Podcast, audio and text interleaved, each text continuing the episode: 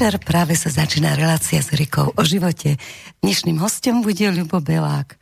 Spevák, hudobník, dramaturg, aj režisér, aj moderátor, aj čo ešte všetko, skladateľ. Zabudla si na podstatné. Som detko.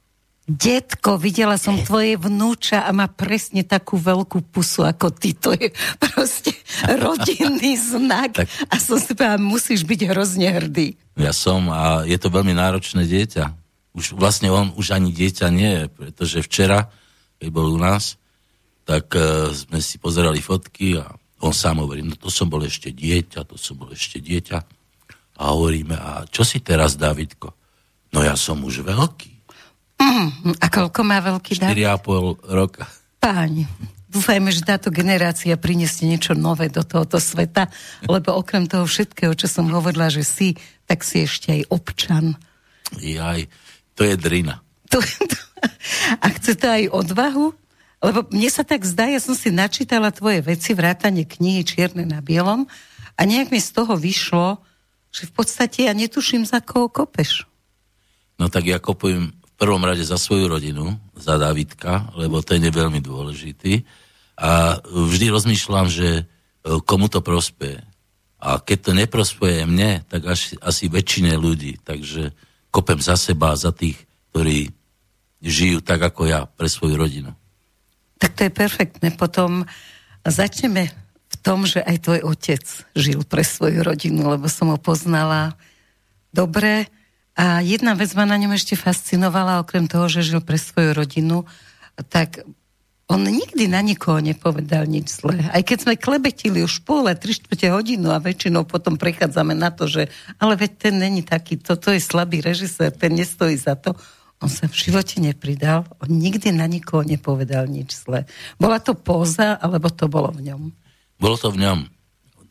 Vieš, sú rôzne charaktery ľudí, sa hovorí, že sangviník a cholerik a neviem čo. A on bol dobrý človek. Takých ľudí je strašne málo a som rád, že som stretol vo svojom vlastnom živote vlastného otca, o ktorom som ja mohol povedať, že je to dobrý človek.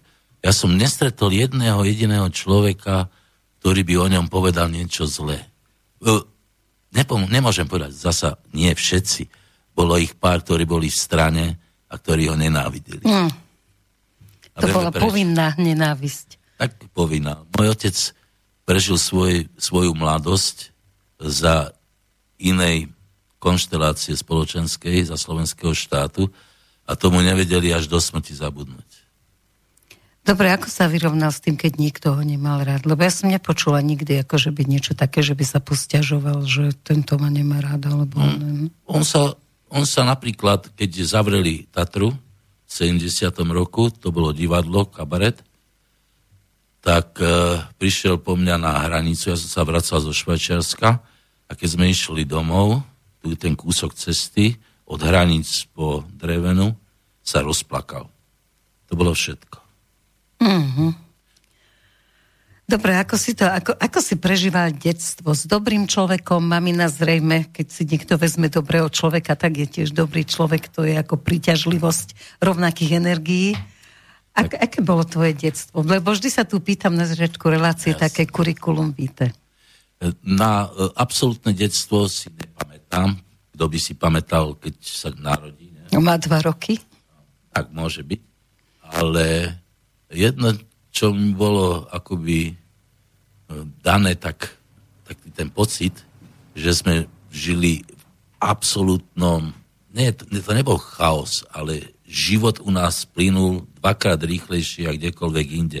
Mama v divadle, otec v divadle, sestra speváčka, druhá sestra modná návrhárka. A ja som sa tiež potom prifáril k tej muzike. My sme boli blázni. U nás to furt frčalo stále všelijaké návštevy. Dokonca aj scenáre k filmom sa písali u nás, lebo u nás bolo veselo. Tak krásne.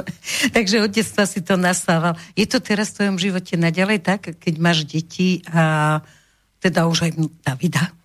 Mm, s Davidom je veselo, musím povedať, pretože je to naozaj bytosť, ktorá má v sebe neu, neuveriteľnú energiu a veľký obsah. Aj napriek tomu malému telíčku, je tam veľký obsah, ktorý zatiaľ nevie dať na povrch, ale ja to tuším. A Nemôže však... to byť reinkarnácia tvojho otca? Neviem, neviem. Bolo by Ale pripustil fajn. by si to. Keby mal taký, taký vzťah k životu, pretože treba mať rád život, lebo bez toho mať rád život sa ťažko človek stáva dobrým človekom. Dobro e, nezniká len samo o seba. To ne, ne, nenarodí sa to v tebe, ale s tebou. Mm-hmm. A si povinný to šíriť tak tam už je taká úloha, ktorú si ani nemôžeš priamo dávať. Už ťa to ten osud e, akoby posúva ďalej, že všade, kde prídeš, všade sa musí konať akési dobro. Aj keď to, čo mu hovoríme zlo, ktoré sa nedá presne zadefinovať, je vlastne stále okolo nás.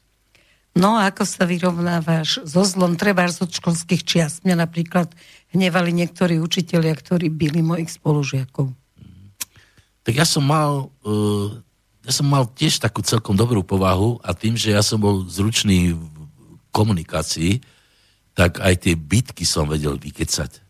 Ja som si, pamätám si, na školskom dvore ma obkolesilo 5 zdatných chlapcov, ktorí mi chceli dať nakladačku a ja som to s nimi uhral. To je mediátor. Áno, mediátor. A veľmi pekne s tým, že sme sa nakoniec stali priatelia. Čiže uh, viem akoby čítať ľudí. Toto si zdedil po otcovi. To je možné. A po mamine si čo zdedil? No, zmysel pre muziku. Lebo ona bola výborná spevačka a mala vzťah k tej nehovorím, že je to vyššia kultúra, ale to je tá klasická kultúra, keď si to zoberieme ako vážna hudba, opera, vytvarné umenie a e, taká tá noblesa v umení, tak to všetko bola moja mama. Otec bol ten, ten obyčajný, jednoduchý, e, spoločenský humor, alebo ja by som to povedal ešte, taký ten živel, ktorý e, rád rozdáva. To je jediná charakteristika, ktorá ma napadla. No to je krásna. Robil si teraz nedávno o otcovi dokument. Áno, ešte nie je dokončený úplne, ale robí. Ako sa to robí človeku, keď sa vracia po stopách svojho otca a zrazu tam vidí rovnaké veci? Lebo tak ako máš veľa z neho, aj ten hlas máš jeho, tak jednoducho tam musíš cítiť tie, tie spoločné veci. Tak nie je to zvyčajné, že syn robí televízny dokument o svojom otcovi. Ono je to niečím trochu zázračné, pretože ako by si začal prežívať aj svoj vlastný život od začiatku, lebo to nie je len tých, povedzme, 50 minút čistého času. Ten dokument v sebe obnáša všetko, čo otec urobil vo svojom živote, čo som ja urobil vo svojom živote, čo sme spoločne aj nespoločne zažili. A to všetko, táto veľká kamera, ktorá funguje v hlave 24 hodín, tak to všetko je vlastne ten zdroj, tá surovina toho, čo potom musí spracovať a dať do toho dokumentu. Čiže výber je veľmi náročný a neraz aj bolestivý. A čo bol taký? Leitmotiv, to, ty si to už aj povedala, že napriek všetkému môj otec mal rád život, miloval život a bol dobrý človek. O tom je to. A ty miluješ život takisto? Či... Nedám ho za nič, za, za nič iného nevymením. Že, ale napriek tomu, že život by sme nevymenili, tak neustále nám ukazuje čas na hodinách, že už pomaly odchádzame, už sa rúbe aj v našom lese a vtedy sme takí nejaký aký. Aký si ty? Vieš, to je tak, že ľudia, ako náhle sa narodia, stále sa boja, že umru. Boja sa smrti. A pritom to je nesmysel, pretože ty nezažiješ svoju vlastnú smrť. To neexistuje tento moment, jak sa hovorí, hovorí si pokašľal, lebo mŕtvý človek už o tom netuší. Umieranie je niečo iné. Jasne. Čiže na čo sa báť smrti? Bojte sa umierania, e, nenávisti, bojte sa zloby, bojte sa zlého počasia. Hlúpých politikov. Hlúpych politikov, ale nebojte sa smrti. Smrť je láskavá. Umieranie a to ostatné, čo som spomínal, je to, čo, čo sme dostali ako, čo sme dostali ako taký väčší hriech. Že tu máte za oplatu, že ste sa správali v tom raji tak, ako ste sa správali a zažite si aj to zlé, nielen to dobré. Dobre, veľa ľudí, ktorých teda spoločne poznáme a ktorí prešli tvojim životom, určite poznáš mnoho vzácných, zaujímavých, láskavých ľudí uh, poodchádzali už. No. Na koho si tak spomínaš? Víš, ako takých malých, také, také malé figurečky, keby si tak pustil zo svojho života, s kým si, ako, z tých, ktorí už nie sú. Uh, keďže celý život som sa venoval zábave, dá sa povedať. Aj napriek tomu, že som robil aj vážne veci, dokonca dokument o drogovej závislosti som robil 5 rokov pre televíziu, pretože som si povedal, že musím to robiť, pretože to bolo v 90. rokoch a vtedy sme nevedeli o tom nič. Tak som si dal spolu s priateľmi, dokonca s Jožom Pročkom sme to začali robiť spolu. Hm. Vtedy som ho ja objavil ako herca a uh, spoločne sme prišli na nápad, že treba to bolo v polovič, polovičke 90. rokov, že treba niečo urobiť preto, aby sa ľudia dozvedeli, čo to je a čo sa dá s tým robiť. A mnohí si myslia, že ako sa dá proti tomu bojovať. Bojovať sa proti drogám nedá. Dá sa s tým naučiť žiť. To je jediná možnosť.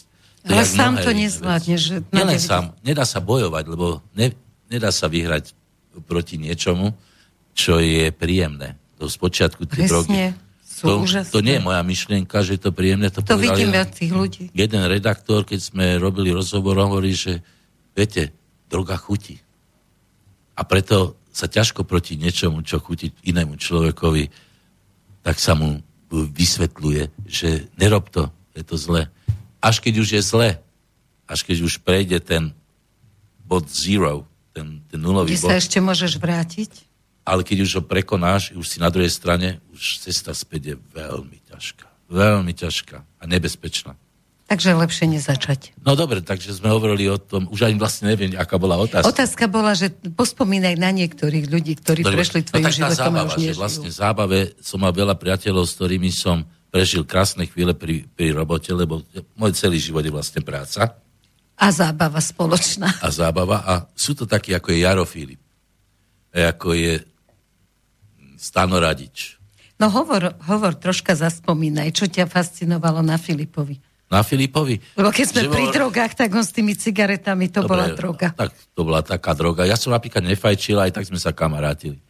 My sme mali rovnakú krvnú skupinu, čo sa týka hudby, mali sme radi rovnakú muziku, my sme boli big byťaci. No a e, navyše boli sme takí flákači v muzike, ale s dušou muzikanta, lebo on takisto ako aj ja, kašali sme na nejaké notové záznamy a príprava do štúdia. My sme prišli do štúdia a robili sme muziku. Napojili ste sa Ja som to zažil, keď sme robili platňu, bolo nás 11, lebo pred, pred pol rokom som robil rozhovor s Milanom Lasicom, ktorý už tiež nie je medzi nami a tiež patril do tejto plejady mojich dobrých známych a priateľov, že to uh, bolo niečo, keď nalieš vodu do kybla a tá šplechoce, tak sme nahrávali. Že sme prišli do štúdia a Jaro mal taký dobrý nápad, že nahrajme 11 playbackov na nejaké pesničky. Hovorím, ale čo sú to za pesničky a čo, ako to bude? Uvidíš. No však, však, však zahrám vám niečo, že máš nejaké noty, že áno, a také papieriky, také 10x15 cm a tam boli akordové značky. to máte, že to je štruktúra pesničky nahrali sme to a ešte doteraz sa tie pesničky spievajú. Však to je skvelé, len nech sa spieva. Neuveriteľné. Takže vlastne nie je až tak dôležité prísť pripravený do štúdia, ako vedieť, čo v tom štúdiu budeš robiť. A, a hlavne mať spoločnú vlastne... krvnú skupinu. No, a to bol Jaro Filip v rámci tohoto. So Stanom Radičom napríklad, tam som mal jeden úžasný zážitok krenické gegy. Pretože on ma vtedy prizval, keď sme chceli reinkarnovať krenické gegy pretože oni išli do takého fade-outu. Hudobný termín fade-out znamená stišovanie hudby až do, do nuly.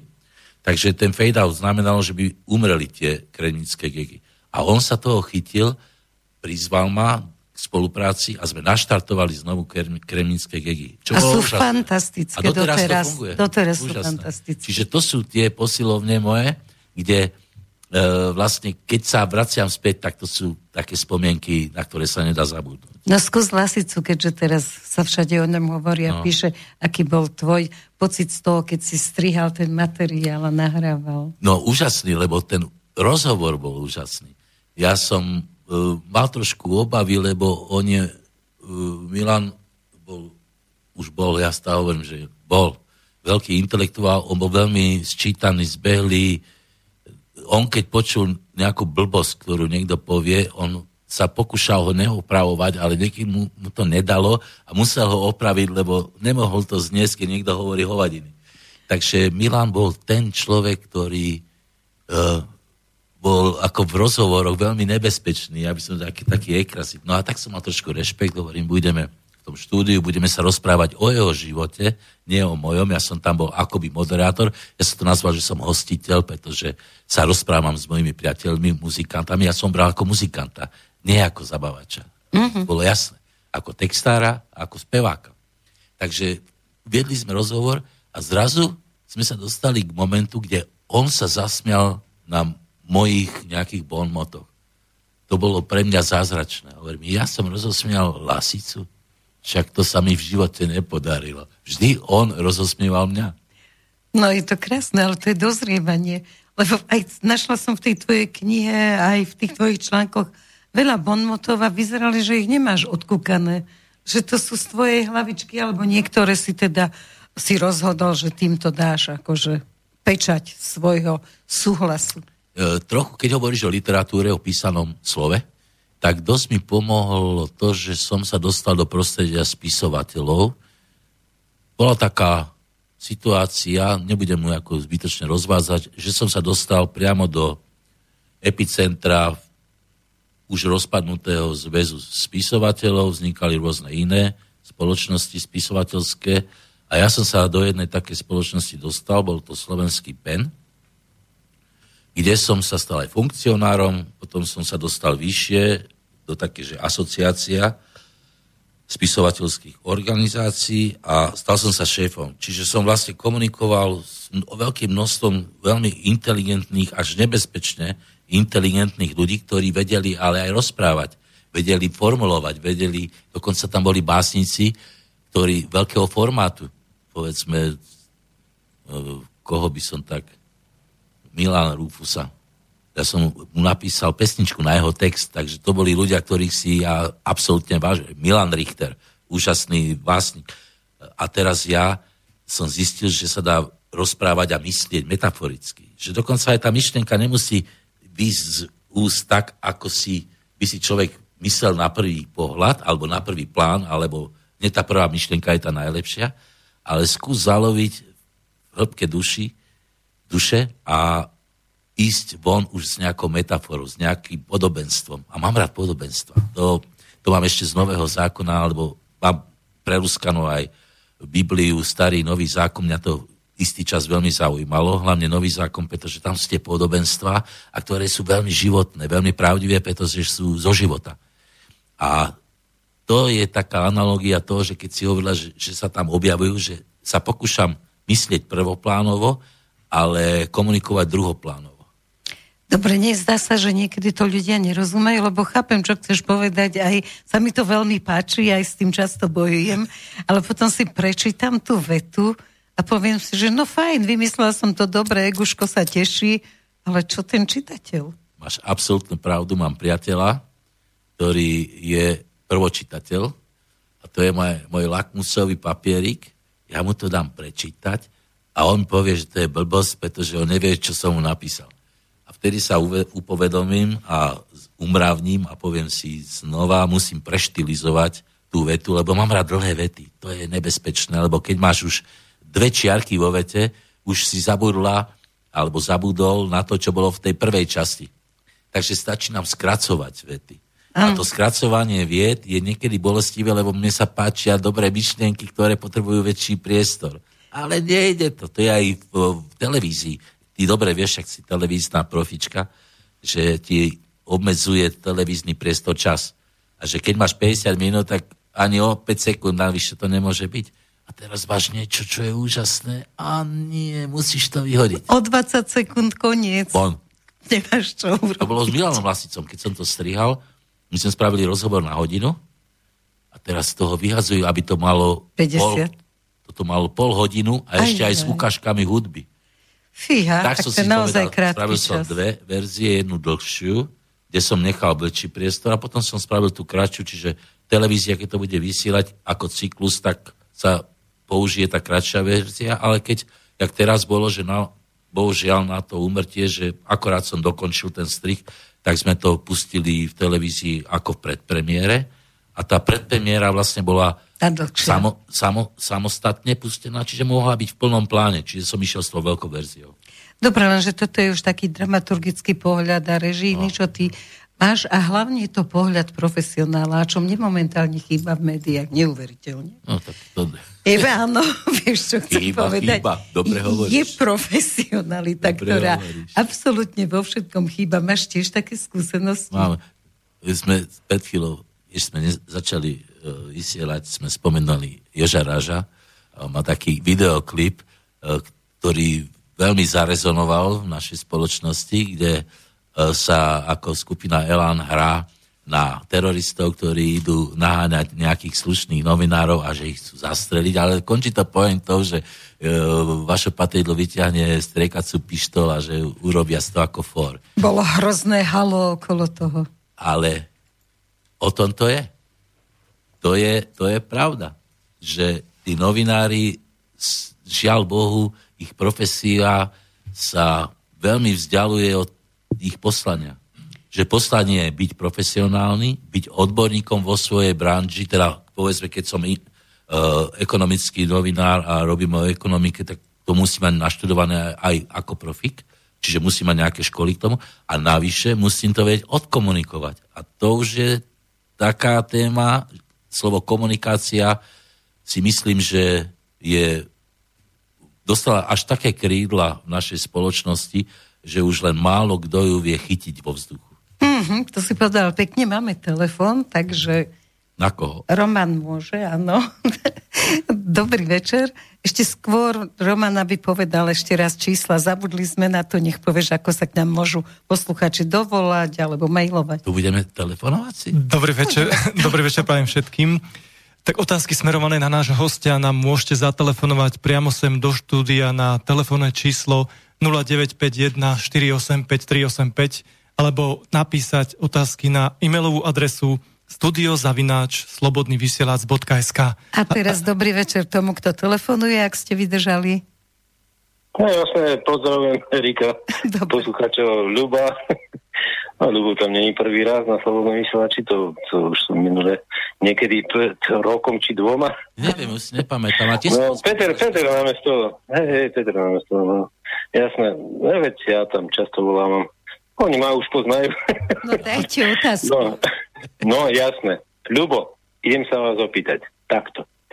Uh, nejdeme hovoriť o tej, tejto... Uh, vaša, vaša sestra, si ju pamätám ešte, keď ste spolu v skupine, uh, spevačka, vy ste hovorili, že je právnička však.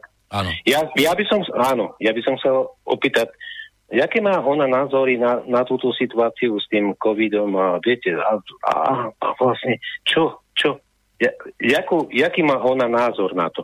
Lebo vy to viete najlepšie. Vy ste z rodiny, v pohode, všetko. Ja si myslím, že no.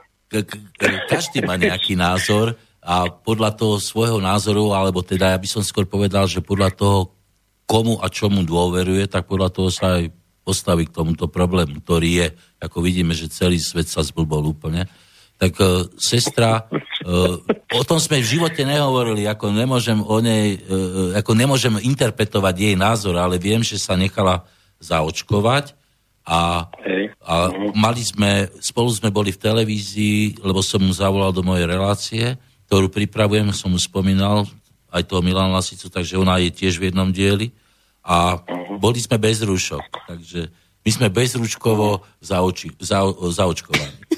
Zaočkovaní. Aj ty si zaočkovaný. Áno, áno, no, áno.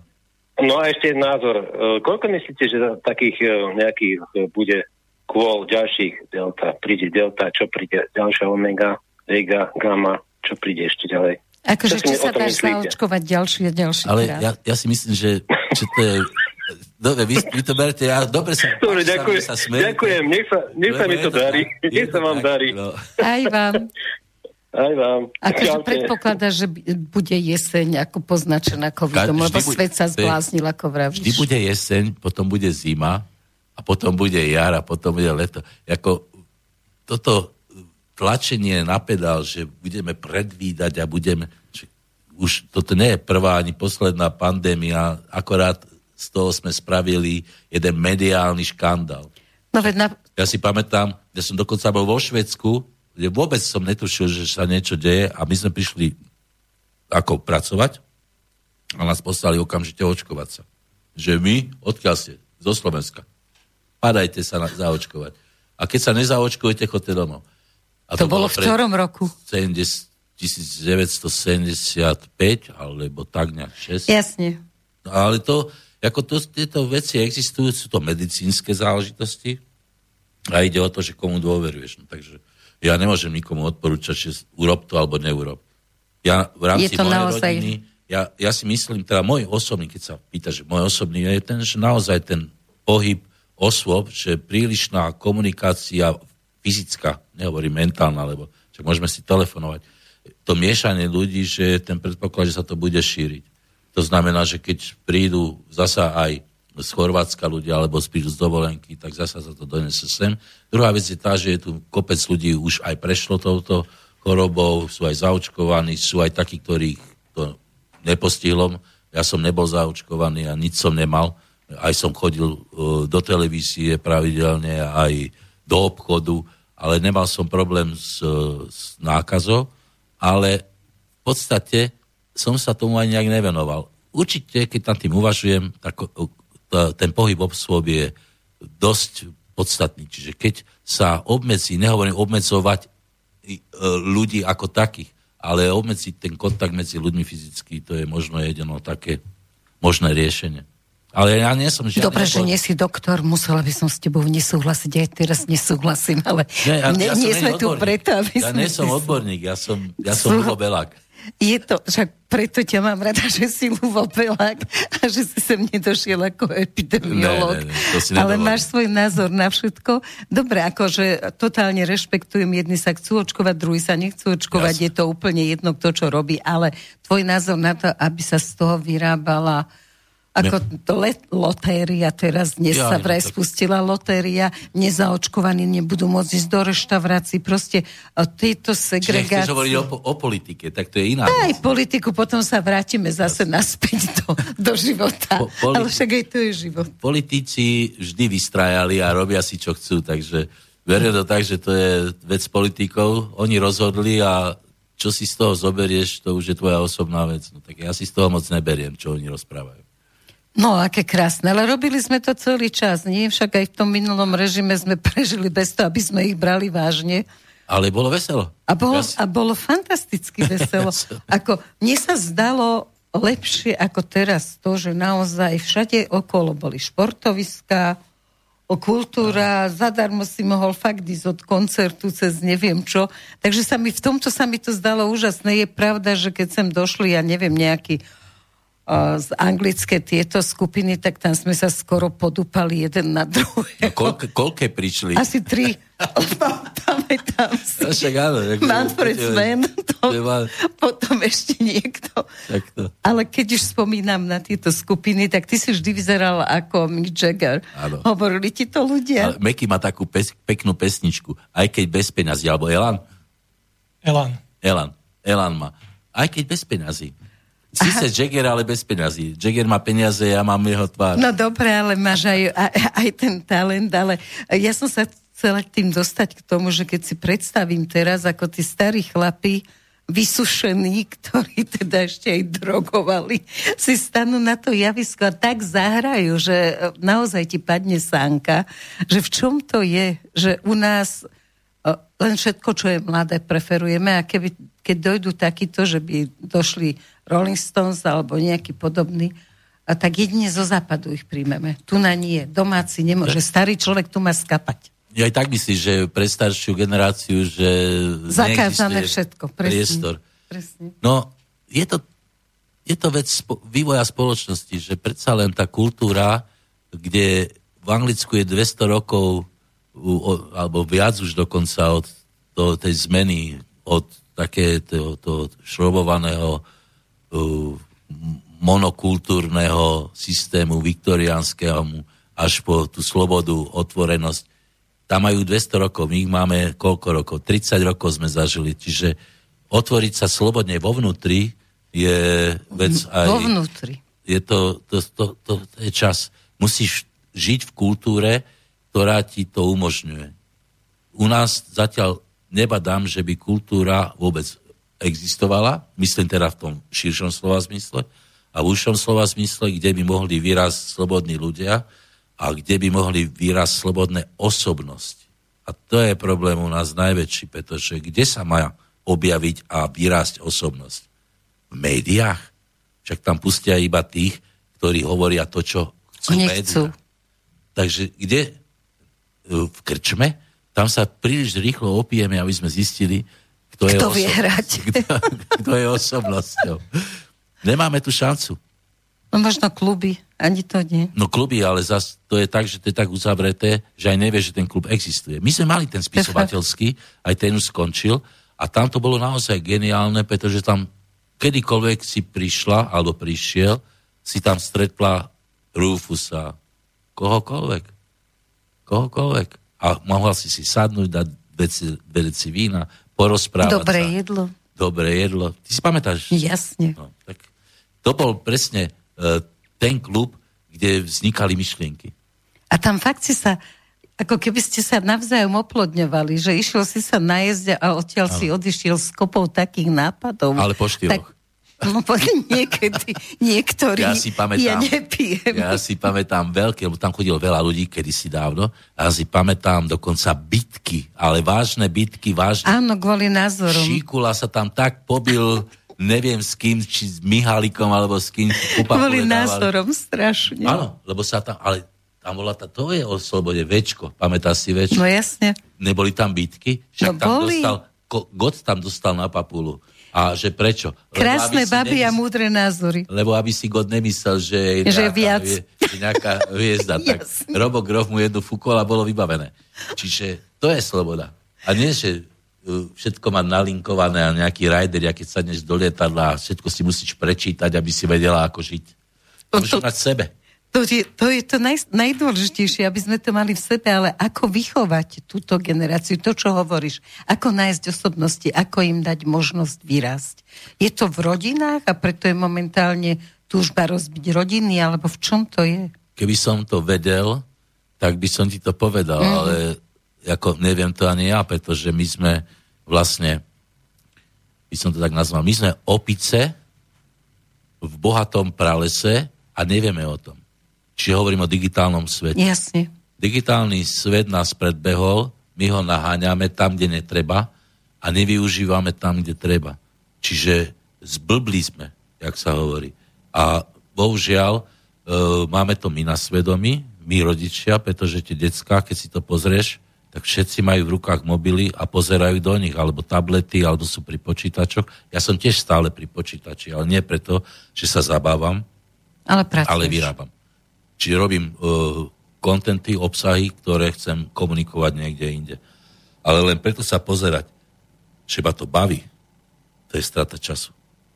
No strata času, lenže čas si najmenej vážime v istom veku. Keď už dojdeme do istého že veku neskoro. iného, ke, už je neskoro, vtedy si začneme vážiť ne, ne. čas. Dajme si pesničku, povedz mi, otec. Jej. tu som milovala. Tak, Lubo Belák, povedz mi, otec.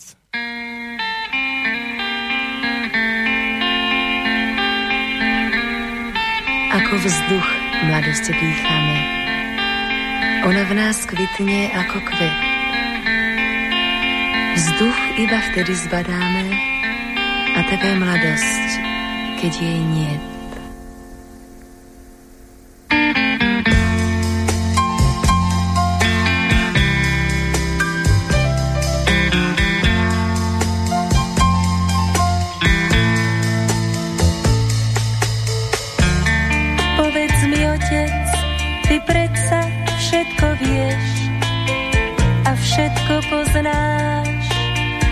Čo je vôkol nás. Povedz mi, otec, jak vyzerá čas. Ako rieka, čo prúdom sa valí, ako z oblakov, keď padá sneh, Ako búrka, čo buráca v diali, ako plač, čo sa premenil v smiech, tak znie ten čas. Tak znie ten čas. Tak znie ten čas.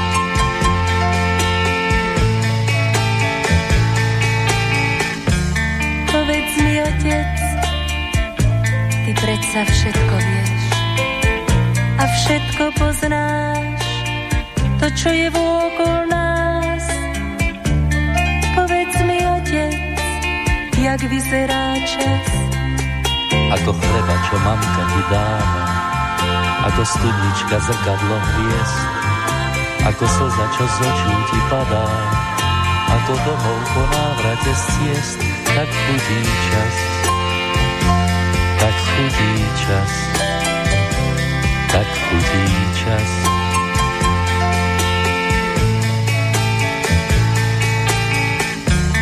Povedz mi, otec, ty predsa všetko vieš a všetko poznáš, to, čo je vôkol jak vyzerá čas. ako belostné višňové kvety, ako stáročná pavúčia tma, ako korá pre kozmické lety, ako ľudia jak ty, ako ja, tak vodia čas. Tak vodia čas. Tak vodia čas.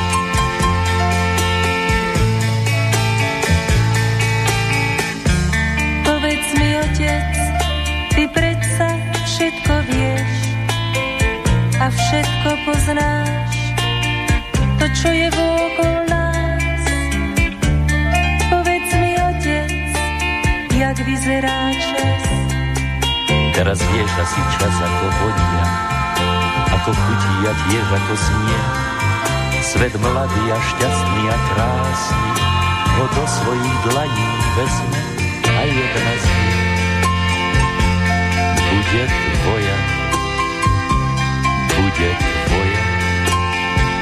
V ten deň spozná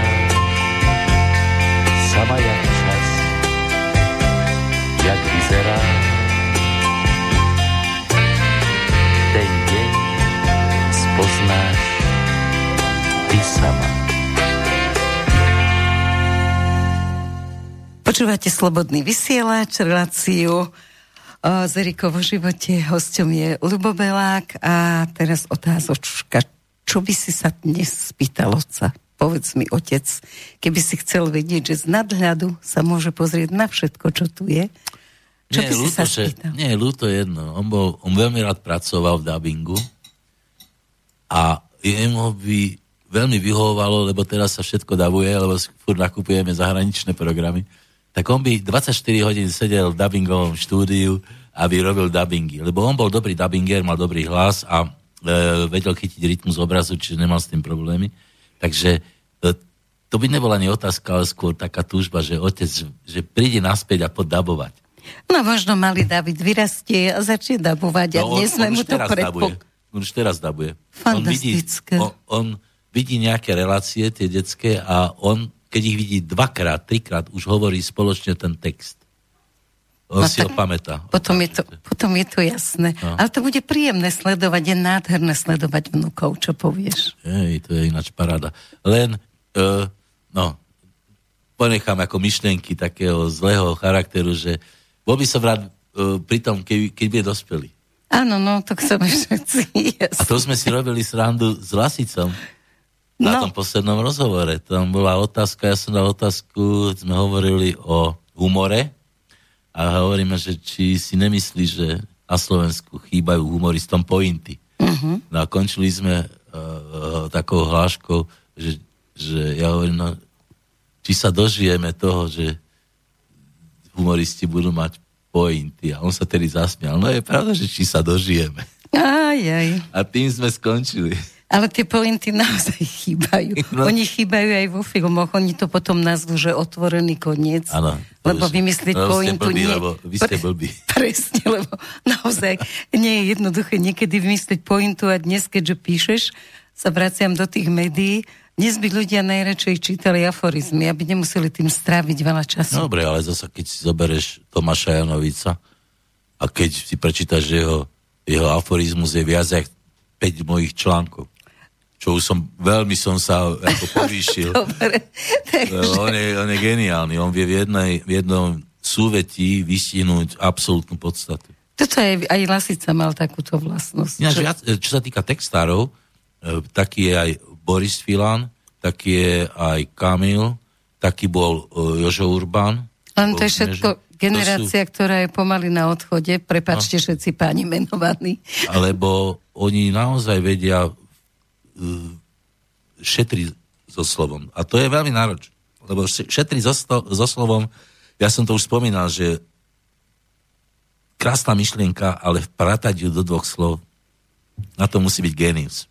No hej, ale zase v komentároch človek nechce aforizmy vytvárať, ale chce skôr ovplyvniť tých, ktorých by mohol, alebo, a to je moja otázka, prečo vlastne hudobník píše, píše občianské veci. Niekedy píše aj v rozpore s priateľmi, ja neviem, zaujal ma tvoj list Ivete Radičovej, kde teda na začiatku to vyzeralo, že ste boli priatelia, a na konci si zhodnotil jej prácu, čo asi nepochopila, že to nie je nepriateľský akt. Ale ona je stále moja priateľka, len ona už mi ne, netelefonuje. Aj ma Výborne, priateľ, ktorý mi netelefonuje.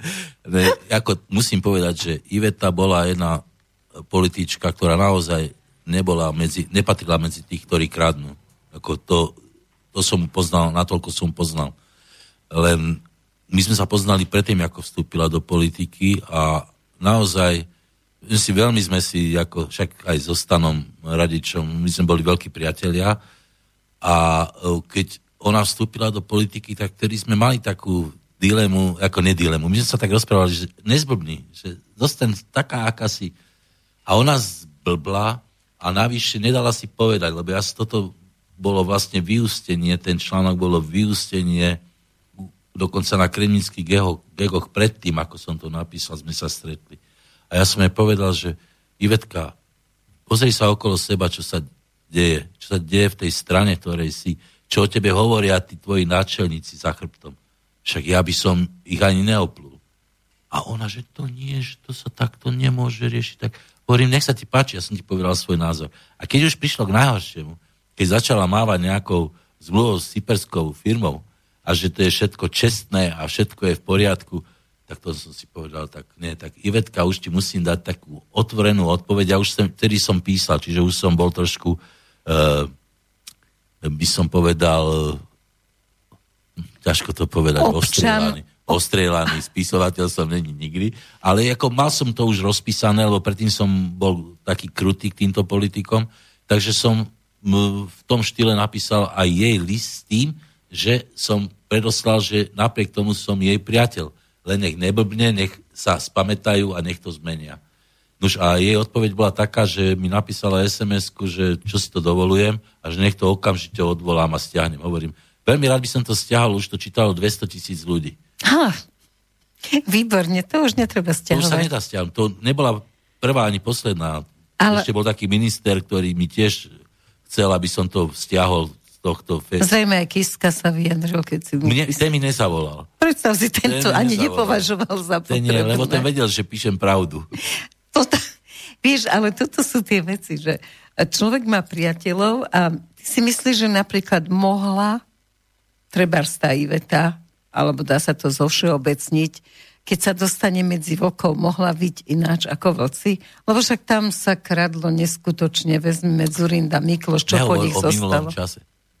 Kradne sa stále, máš pravdu, neustále v jednom kuse. No ale to je potom otázka, že čo znamená kradnúť, keď máš moc?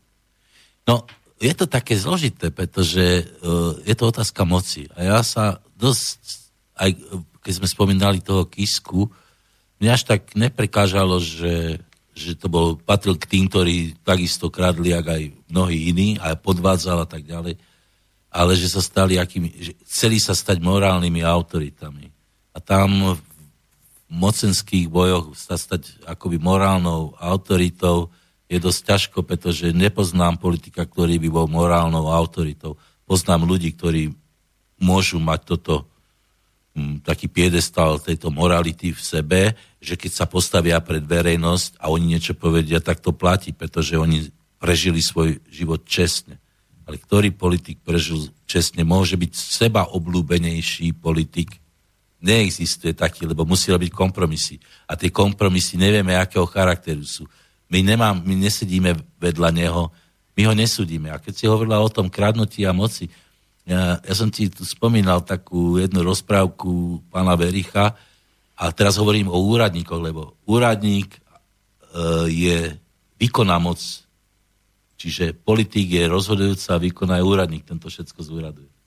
A je dobré, keď král hovoril, to bola rozprávka o kráľovi, vie, koľko kradne jeho úradník, ako keď nevie, koľko kradne jeho úradník. Jasne. A pointa toho je, že vyhodil toho, čo vedel, koľko kradne, lebo on si vždy niečo ukradol, a, ale či zostalo toľko, že aj ten štát, aj, aj ten král mal... Sa nažrali. A zrazu ten druhý, ktorý nevedeli, že kradne, sa zrazu stratil a prišli do pokladne a tam nebol ani cent. Takže Treba vedieť. na Vericha a na jeho uh, rozprávku, že to nie je, uh, to je aj s drogou. Musíme sa s korupciou naučiť žiť. Jediná, jedna možnosť je uh, posilniť zákony. Čiže zákonnosť a správať sa tak, ako by sme sa mali, že ten zákon naozaj platí pre každého a nielen pre uh, tú väčšinu, a tá menšina, vyvolená menšina si robí z toho trhací kalendár. To aj v súčasnosti, keď si to tak zoberieš, tak jedna kauza o druhej zrazu zistuješ, že tu sa porušujú zákony a, a nič sa nedie. Ako konsekvencie žiadne. Absolútne nič. No ale kam to speje? Lebo to už môže byť len revolúcia alebo anarchia. Aká je ešte tretia možnosť? Ani revolúcia, ani anarchia nepomôže, pretože ja som, ja som konzervatívny typ človeka. Ja, Návrat mňa, morálke?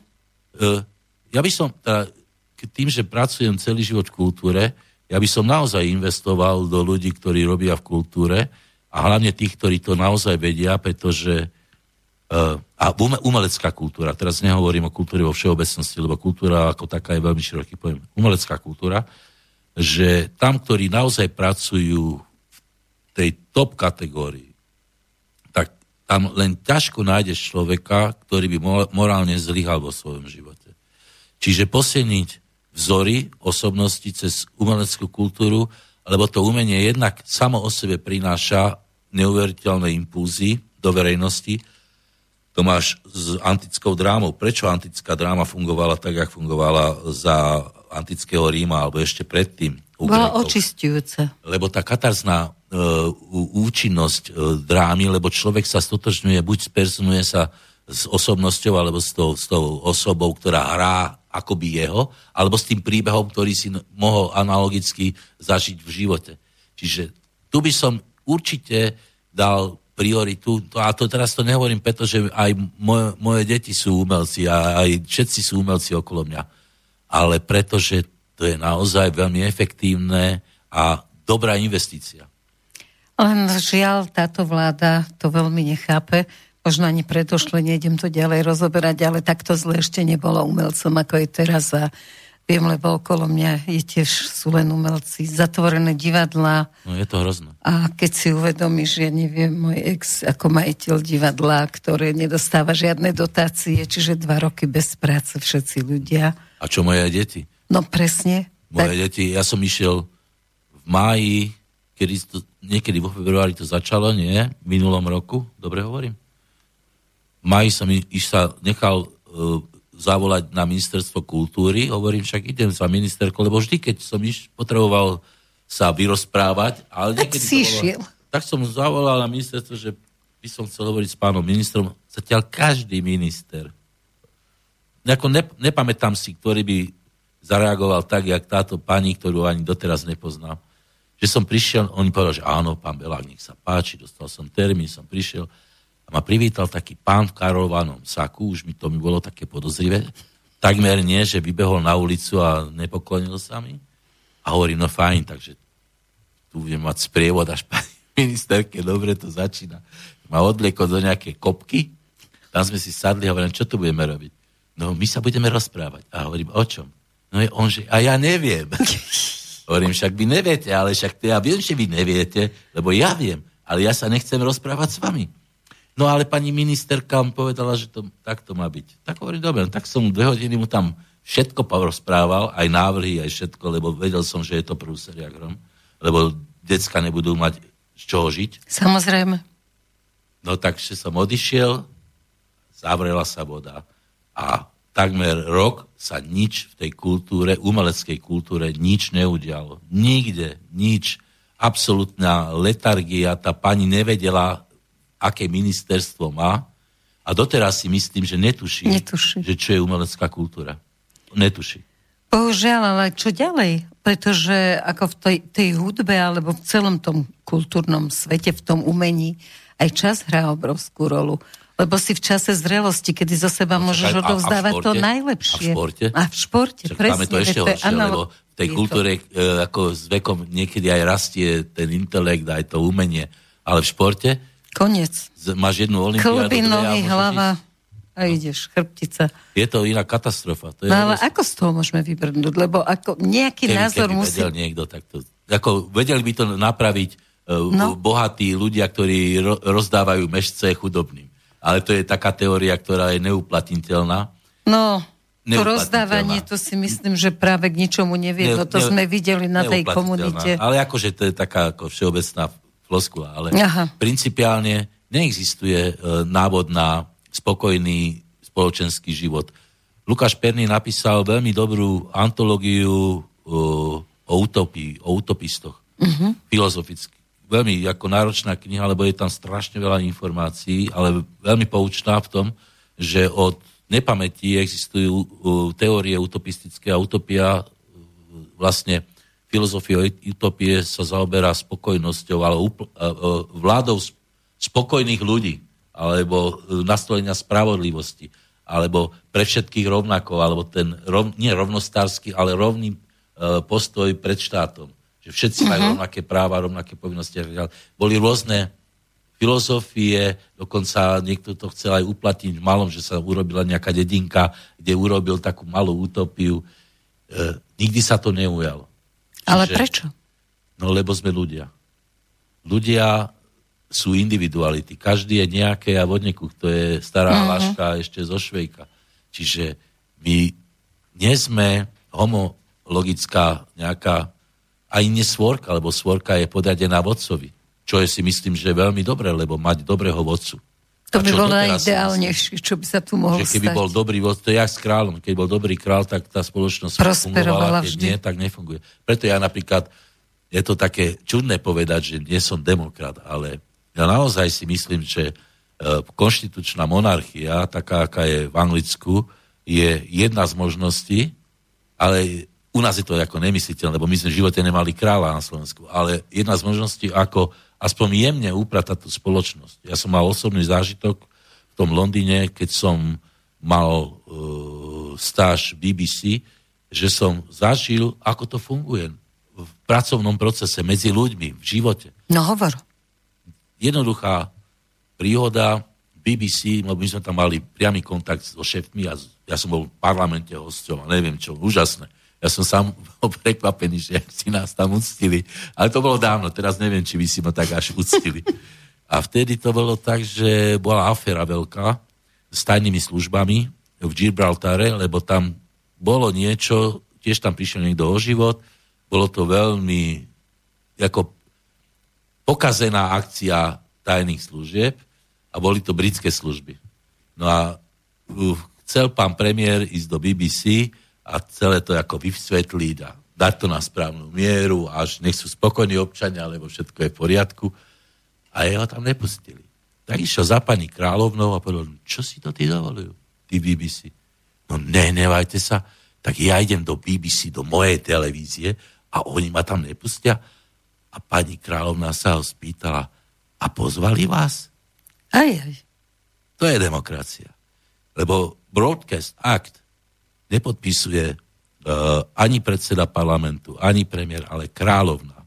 Mm-hmm. Čiže keď sa chcete sporiť o mediálne veci, S kráľovnou. tak samozrejme nie, nejdete za kráľovnou, lebo existuje tam komisia na to, ale tá nie je podriadená žiadnej politickej strane. To je veľmi zaujímavé. Ten politický faktor uh, tam napriek tomu ešte aj funguje. Ja som videl zasadnutie parlamentu a to bola dobrá bitka. Inak tam majú rovnakých politikov, jak u nás. Ja keď som bol na spoločnom stretnutí s jedným, tá dvaja boli takí politici z parlamentu a ja som im dal takú otázku, že vy viete, že na čo sú, na čo je vám BBC? Alebo média? Že Akože, to je úplne jasné. No a na čo? No aby sme tam chodili vystupovať, ne? Tak úplne rovnako, tak ako u nás, tak aj v tom Anglicku si myslia, že im patria médiá. Dobre, ale to je taká mediokracia, čo teraz je, lebo napríklad mňa už uraža z oblasti teda mediálnej, v ktorej sa pohybujem, že napríklad ako keby redaktori žiadali v tých reláciách od tej vlády, od tých predstaviteľov, ktorých tam majú na rozhovory, aby boli prísnejší a rozožente tých ľudí. Ako nedodržiavajte zákony, rozožente ľudí, nech nosia všetci masku, nech majú zvýhodnenie očkovaní.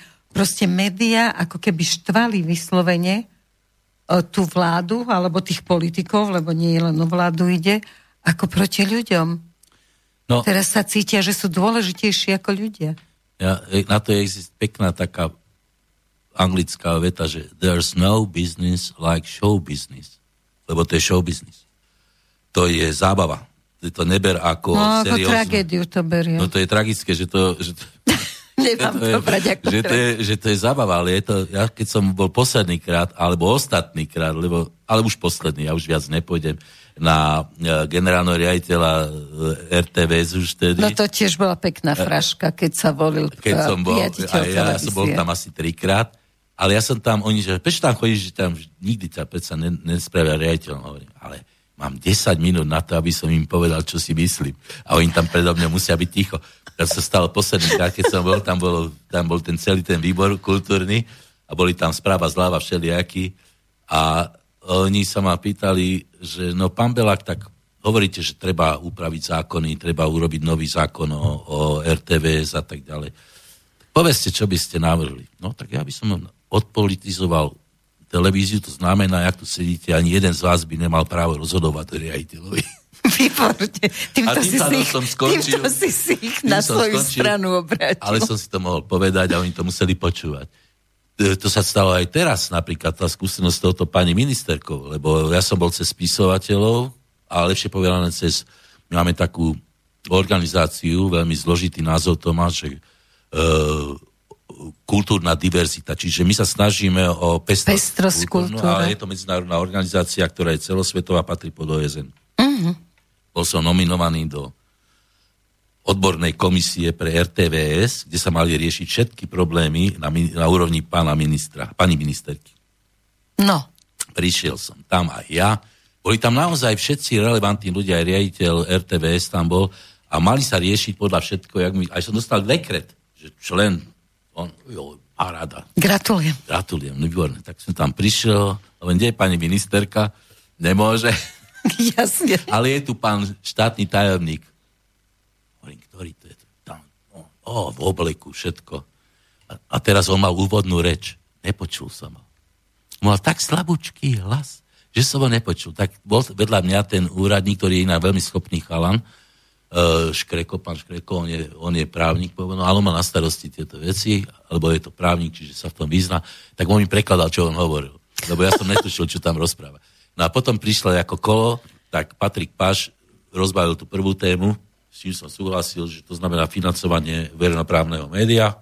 Je to poddimenzované, musíme s tým niečo robiť a nemôže to byť akoby e, stále v nejakom, e, jak by som to povedal, e, režime, vojnovom režime, až by som povedal. Lebo tam, tam máš problém vôbec odfinancovať čokoľvek. Ja robím reláciu, kde nemajú vôbec peniaze na to. Ja som, štúdio sme robili tak, že sme išli do skladu a sme si povyberali nejaké hudobné nástroje, aby sme mali štúdio. Čiže veľmi chudobná organizácia s tým, že sú tam obrovské nároky na ňu. Ale za to míňa milióny na kupované veci. To je, no, to je, to neviem To o tom sú dve rôzne lebo to je, veci, to hej. je, ale tu ide o podstatu teda. Jasne. ide o podstatu. Čiže podstata bola jednak financovanie a ja som Hovorím, výborne, Patrik, tak financovanie. Ja hovorím, no a teraz poďme k tej druhej veci. Odpolitizovanie verejnoprávneho média. No, Zasadnutie jak hrom, napísala sa zápisnica, hovoríme si, a teraz to rozbehneme. To bola posledná e, spoločná akcia toh, tejto odbornej skupiny. To bolo niekedy v septembri minulého roku, lebo že vraj pán Matovič to dostal na stôl a povedal, oni chcú peniaze, končíme. A viac nedebatujeme s nimi. Čiže celá odborná komisia išla do fade-outu, dokonca nás nestihli ani odvolať. to je vkeli. No, No, dobre, máme telefon, potom to rozoberieme ďalej. Tak, dobrý večer, my sa počujeme? No, počujeme sa, tu som ešte ja, Peter. No. No, uh, no Ľubo, dobre. Uh, Erika, takto, nadobá otázka. Tak, tak počúvame, akože, dobre, v pohode. Akože na Slovensku treba pevnú ruku, hej? No. Ale nie takú amatérskú, ako, ako máme tam teraz tých ministrov, nejaký obuvník robí ministra toho, nejaká pani uh, babkárka robí ministerku pre európske uh, financie. dobre, akože, dobre, no, nehajme to tak. jasné. Ja, ja si mm, myslím u vás, podľa toho, ako rozprávate, že tu treba nejakú pevnú ruku. Je to, je to tak, alebo nie? Pevnú ruku obklopenú špecialistami, ale nie takými No to je amatérmi. tá, tá monarchia. No nie, ako, Hej. k, skúste si prečítať aspoň Machiavelliho vládára, odporúčam. To je veľmi krátka knižka, ktorá vznikla... Veľa objasní. To, je, to je alfa omega moci. Ako nič sa do, odtedy nezme, nezmenilo, čiže zbytočne sa tu bude niekto naparovať, že teraz som pri moci a budem vládnuť. No tu musíš ako vedieť vládnuť. Na to musí, preto povedzme, e, Sokrates pradávno, keď e, vznikla vôbec v Grecku sa nastrojila akási Demokracia. prapôvodná demokratia, lebo sa tam rozhodovali uh, v akým, akomsi parlamente, lebo tam bola oligarchia a e, to boli tí bohatí a potom tam boli tí, ktorí boli králi a patriciovia a takíto všelijakí, ktorí zdedili vlastne všetky práva. Či tam boli tri skupiny, ktoré potrebovali e, akoby e, získať moc. No a e, právo, Sokrates povedal, že demokracia nie je dobrá, lebo tam každý chce niečo si uškomnúť pre seba. Že najlepšia e, vláda je tých, ktorí to majú dedené. Tú moc musíš dostať bez toho, aby si musel kradnúť, alebo naopak, Kompromisy aby si išiel robiť. sa stať e, šéfom, aby si mohol kradnúť. Čiže o tom to je, lebo to je iba o kradnutí. To není o tom, že by...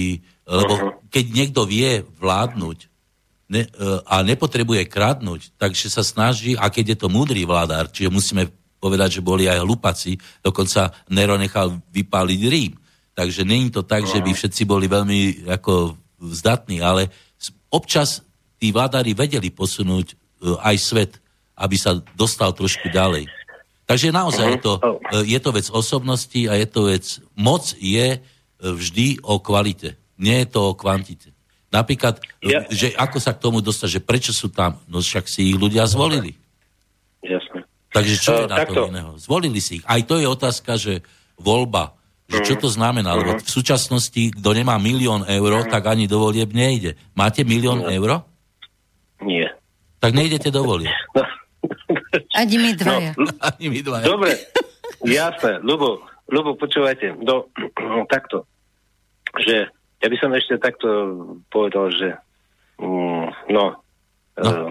Čo, si- čo si myslíte o tom, že kedysi pán Mečiar, viete, viete, ako on to mal, on vládol akože eh, ten, tento, toto vládnutie ne, nepôsobí vám ako vládnutie eh, toho fašizmu, akože vlád, toto vám nariadíme, nariadíme, vy, vy, my vám pôjdeme aj po vašich osobných právach, osobných právach, vy sa dá, dáte zaočkovať, zaštepiť a nepôjdete tam, alebo tu máte podmienky, lebo vy tam nepôjdete, nepôjdete na kultúrne udalosti, vy nepôjdete na športový štadión, vy nepôjdete na tento. Nepripomína vám to nejako, že s cieľom toho nejakého fašizmu, alebo ja, ne, ja neviem, to je ako, ako za Hitlera po, po, pomaly No toto tak tu to by bude. ste, keby ste žili za Hitlera, tak by ste vedeli, aký tam bol poriadok. Tam by, tam by ste nemali tieto otázky.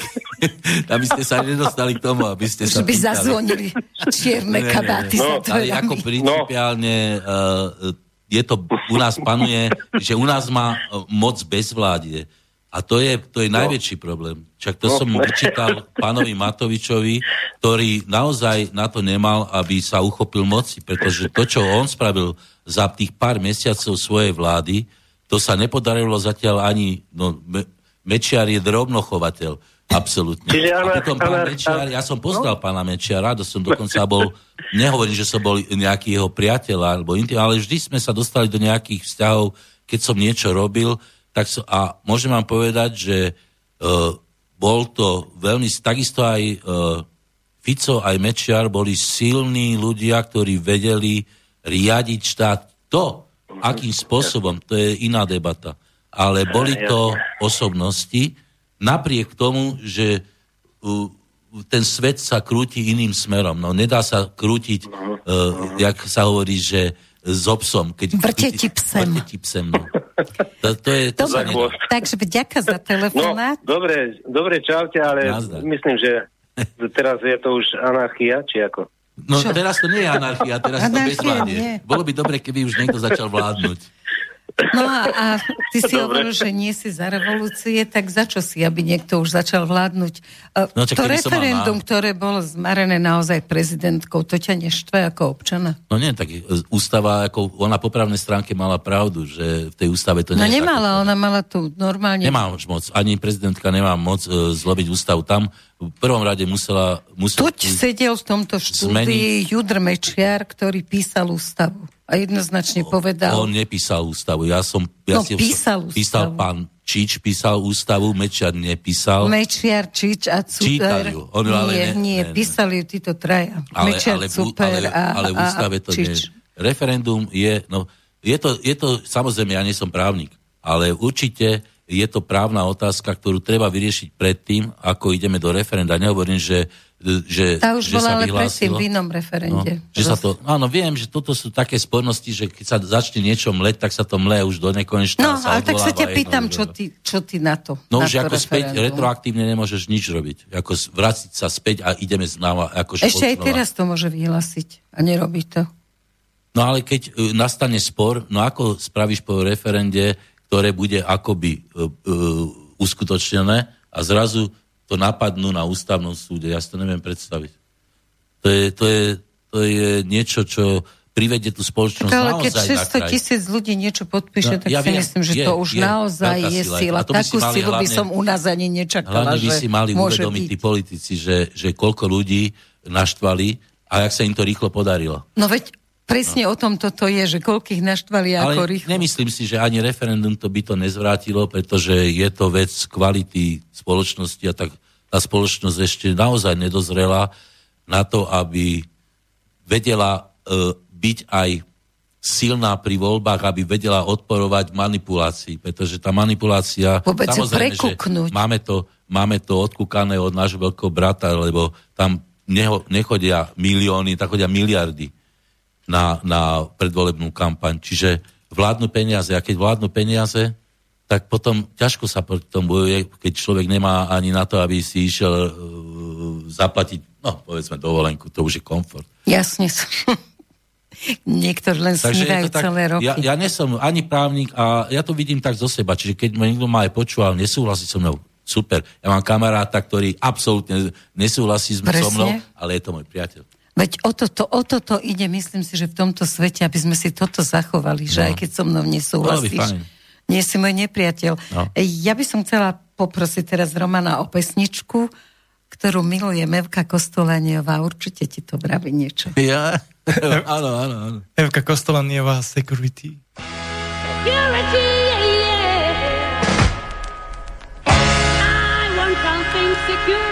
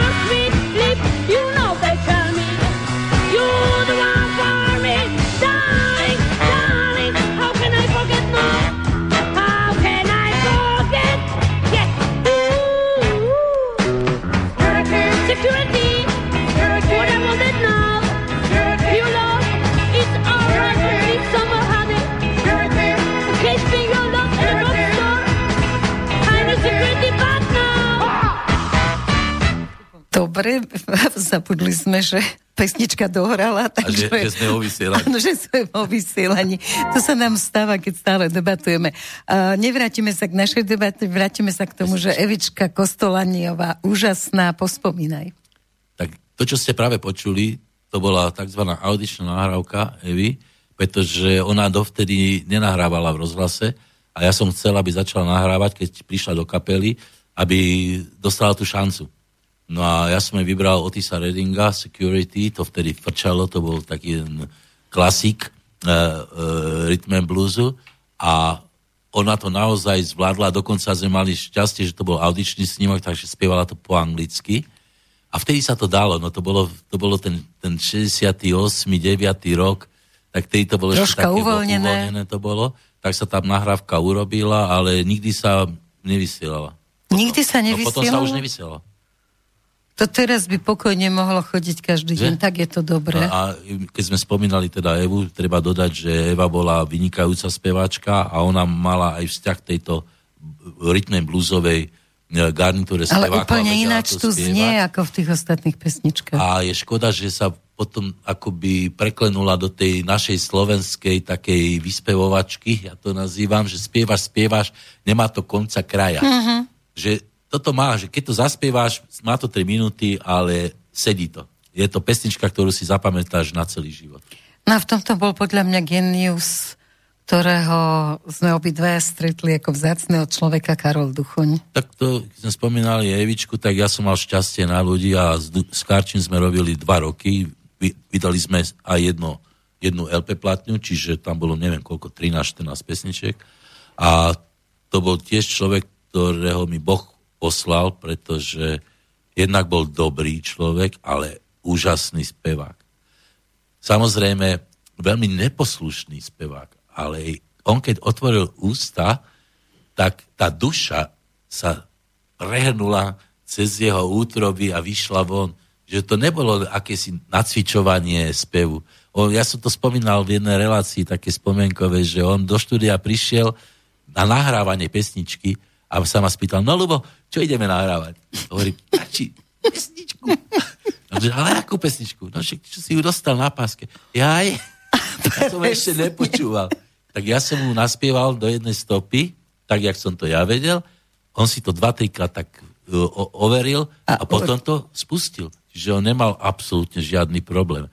Uh, Raz som čítal, že vraj God mu závidel. To je absolútna lož. My sme s Gotom často robili na polovicu, čiže Karol spieval polovicu s nami, on so svojím štádovským orchestrom. Mm-hmm. Veľkí priatelia boli, veľmi si uh, God si veľmi ctil duchovne a on vedel, že jeho spôsob prejavu uh, Gotov bol mnohom vy, vydretý.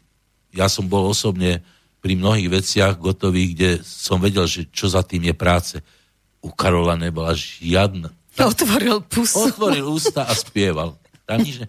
Čielku majú som s Gotom spieval 24 hodín. Čo?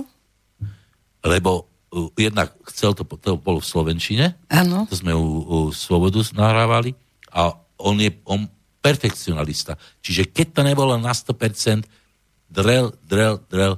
až Kým to neurobil. Samozrejme, potom to bolo geniálne.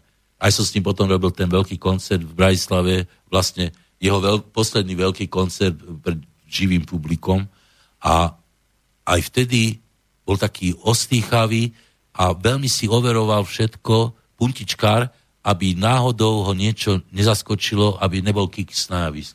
A toto sa, toto sa zase u Duchoňa nedalo predpokladať, pretože vystúpil z auta, vošiel do sály, rozžiaril to tam, všetko tam začalo svietiť okolo neho a v ňom.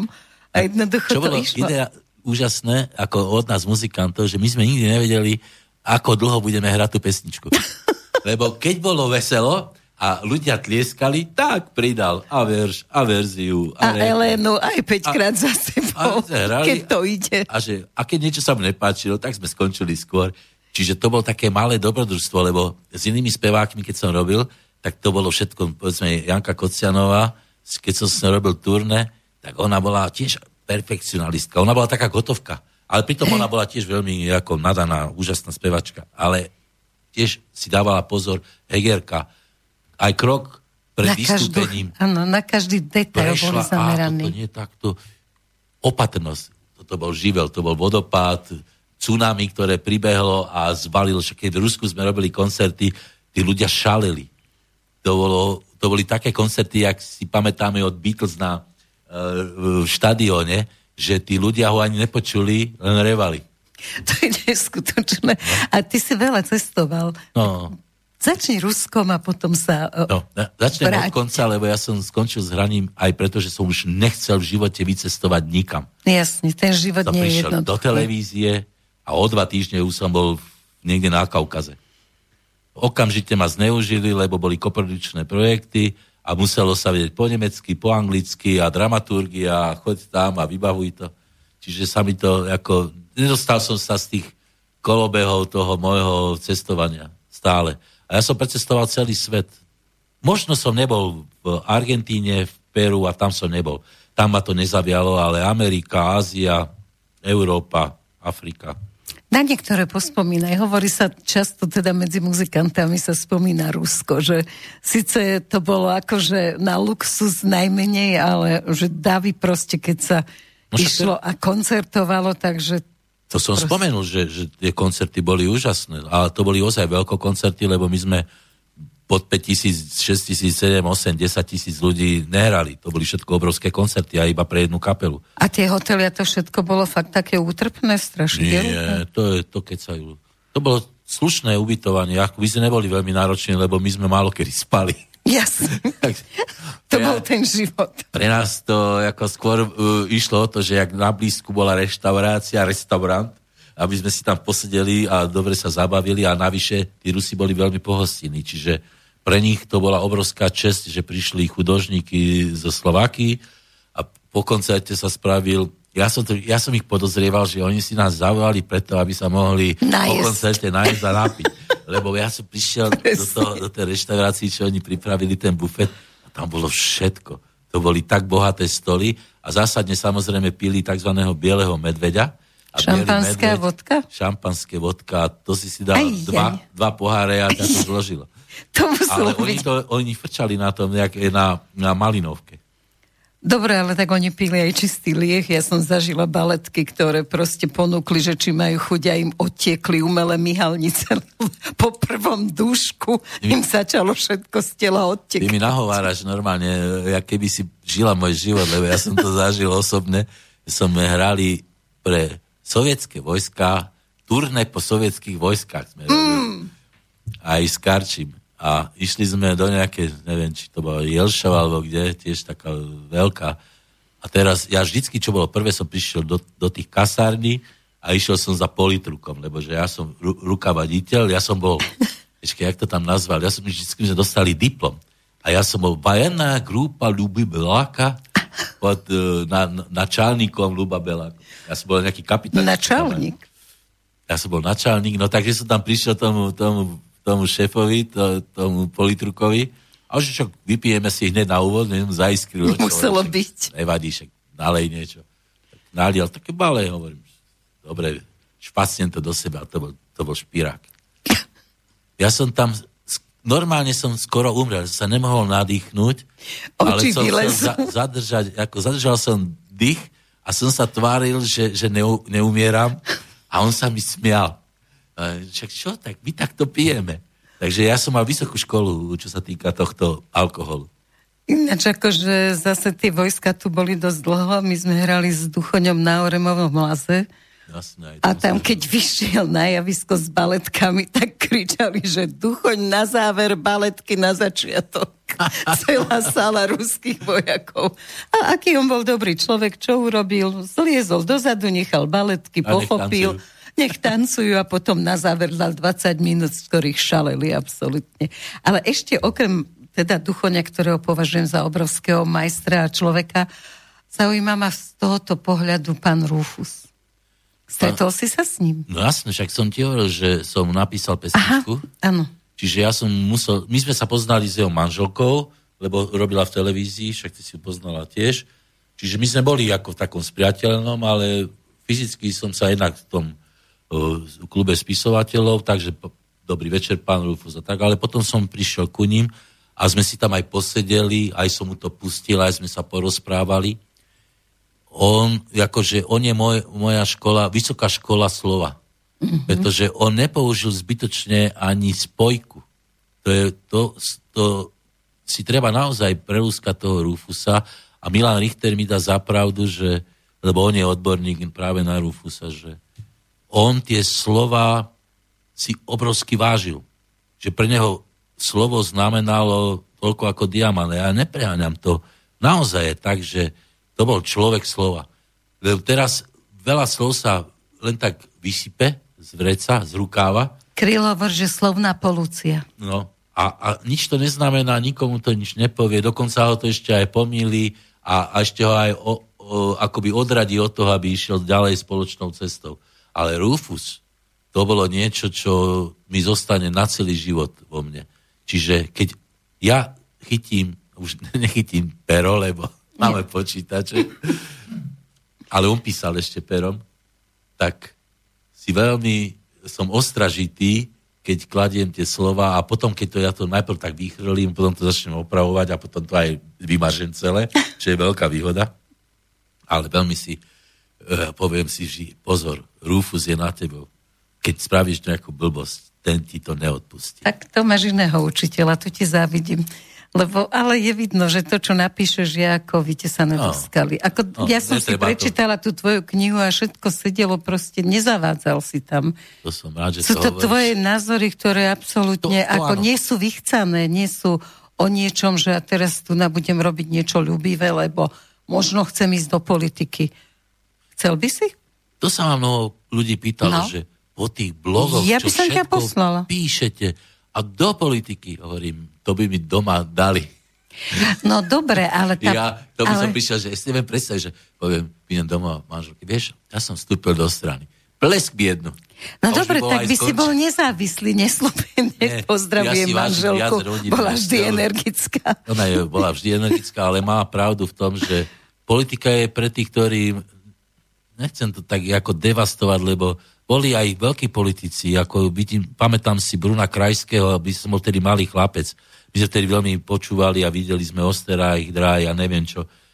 To bol vážny politik, bol síce sociálny demokrat a vtedy už Adenauer to boli všetko už pravicové konzervatívne strany a on tú sociálnu politiku vedel robiť. Úžasne. A on bol slušný človek, nekradol.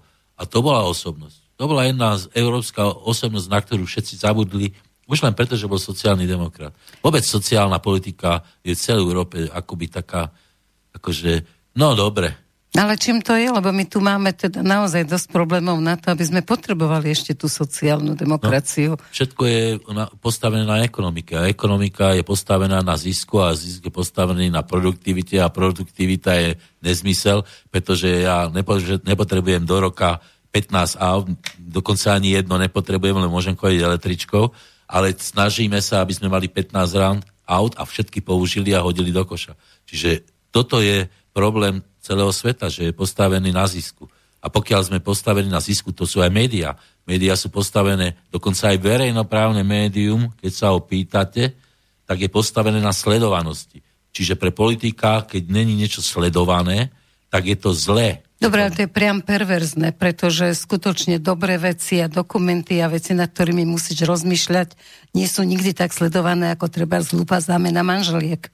Dobre, ale ako teraz skôr o zmysle, ako, lebo iné je, keď je, je komerčné médium, aj to by som teda pouvažoval, že dostávajú, mali by stále dostávať licenciu, lebo idú do verejného priestoru a verejný priestor patrí verejnosti, nepatrí biznisu, to je jedno, lebo oni sa dostávajú von Jedine keď idú po kábli a ten kábel je zaplatený, čiže si ľudia platia za to, že to sledujú, Jasne. vtedy je to OK. Ale ako náhle ideš do verejného priestoru, tak verejnosť rozhoduje o tom, čo tam bude.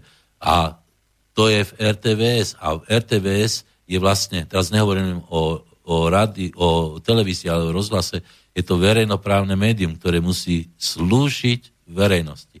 Povie, ale kto je to verejnosť? No to je tá, ktorá sa zaujíma o to, že chce, aby to verejné priestranstvo patrilo, povedzme, kultúre, patrilo slušným ľuďom, patrilo spravodlivosti. Ale to sú verejné témy.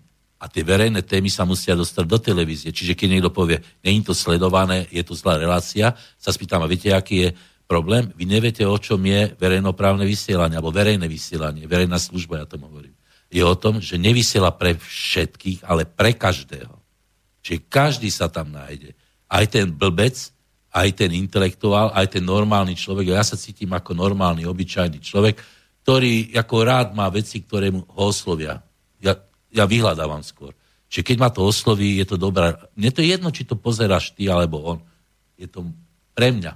Čiže o to by mala byť verejnoprávna televízia, rozhlas, alebo lepšie ja hovorím skôr, že verejná služba v médiách.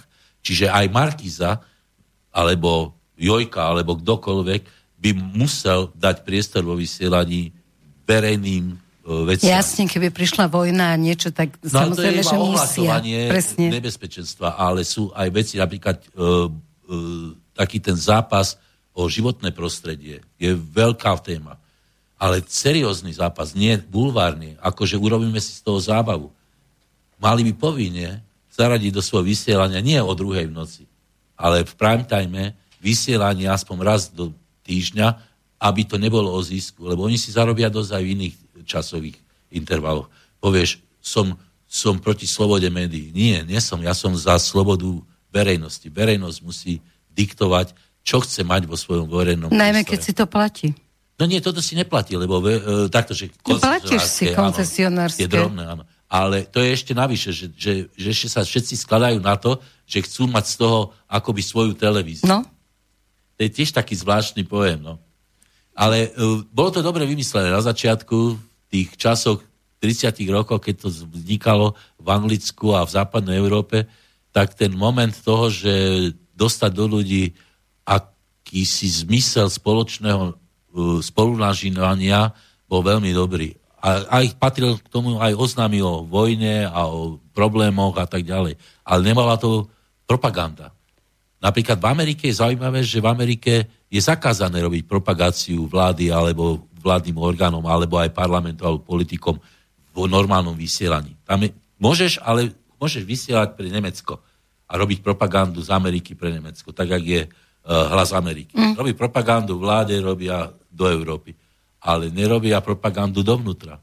Čiže nerobte propagandu našej politike dovnútra, ale robte ju von. Nech sa páči, nech Poliaci sa dozvedia, akí sú naši politici. Dovnútra robme verejné vystúpenia, ľudí, ktorí majú na to. Napríklad tie relácie, ktoré chodia a si tam posadajú všelijakí politici pochybní, na čo sa tam sedia? Aby sa tam, aby sa ukazovali? A stále tie isté a stále tie isté témy. Nemá to, to. troštička nejaké dramaturgie, odbornosti. Ktorým veríme a ktorí vedia rozumne rozprávať. To je, to je, to je užitočné. No dobre, a myslíš si, že niekedy sa zmení systém, lebo aj ty si povedal, že by si nešiel do politiky, kopa všetkých možných iných ľudí, ktorí by na to mali aj s rozhľadom, aj so skúsenosťami by tam nešli, no ale každý povie, že tam nepôjdem. No však. No však, a ako, kedy sa zmení systém, že poviem, že áno, idem tam, idem tam ja, ide tam, ja neviem, povedz svojich kamarátov. Ale to je, vieš, toto je taká už taká sekundárna otázka, lebo... No to, nie je sekundárna, je, keď sa systém ja nezmení. Systém, systém je v ekonomike zakotvený. Je to, to boj o zisk. Čiže my musíme, lebo sú ekonomii kapacity géniovia, ktorí vždy príjmu na nejaký nápad, ale už dávno sa žiadny dobrý nápad v ekonomike e, nevyskytol. Ja som nepočul, ja nehovorím, že som odborník, ale keď je niečo rozumné, si to rád prečítam. Posledne to bolo niekedy v 56., keď vznikali nejaké rozumné teórie. Ja som skôr kulturolog, čiže som čítal takého Ortega de Gazet alebo Kloskovsku a takýchto múdrych ľudí. A to bolo tiež všetko písané v 50. rokoch. Tieto moderné systémové uh, myšlienky už, ne, už sa nerodia. No dobre, ale musia sa začať musia, rodiť, no. pretože no. stagnujeme, kam pôjdeme a teraz vďaka covidu čo ďalej? Akože všetky Ako ekonomiky no, sa musí pýtajú. Sa, musí sa starať o svoju rodinu a vychádzať z toho, že bránim svoju rodinu aj napriek tomu, že tu okolo nás zúri, zúri hlúposť. Rodina je základ všetkého ale nie tá rodina, o ktorej hovorí pán Kolár. Lebo to, to nie je... tá veľká rodina nie je pre to každého. Je rodina, kde to je on muslimská rodina. vidí postavený činžák, ktorý on v pozadí bude uh, developovať. To není o tom. Nenápadne. To je, to je o rodine, ktorá vzniká prirodzeným spôsobom a prirodzeným spôsobom sa aj bráni, lebo to je základ spoločnosti. Základ spoločnosti není parlament. No dobre, ty máš rodinu ako nerozvedenú a No. proste, koľko rokov ste vy vlastne spolu? No už pomaly bude dosť. Myslíš, že už ťa má žena dosť? Tak mňa Alebo... mala od začiatku. Ona stále hovorí, že by sa rada so mnou ro- rozviedla, ale ja sa teším, že sa nerozviedla. No to je krásne povedané. Ako, takže recept na vlastne na dlhodobé manželstvo neexistuje. Máš Existuje. niečo? No tak musíš si uvedomiť, že máš rád život a musíš si uvedomiť, že čo, za čo stojí ten život a musíš si uvedomiť, že si za svoj život aj zodpovedný. Čiže ja keď oslovím nejakú, nejaké dievča, to je aspoň moja teória, a ja som jej slúbil nejakú lásku, alebo máme deti a tak ďalej, no ja budem porušovať svoj vlastný slúb, to sa nepatrí. No to si povedal pekne.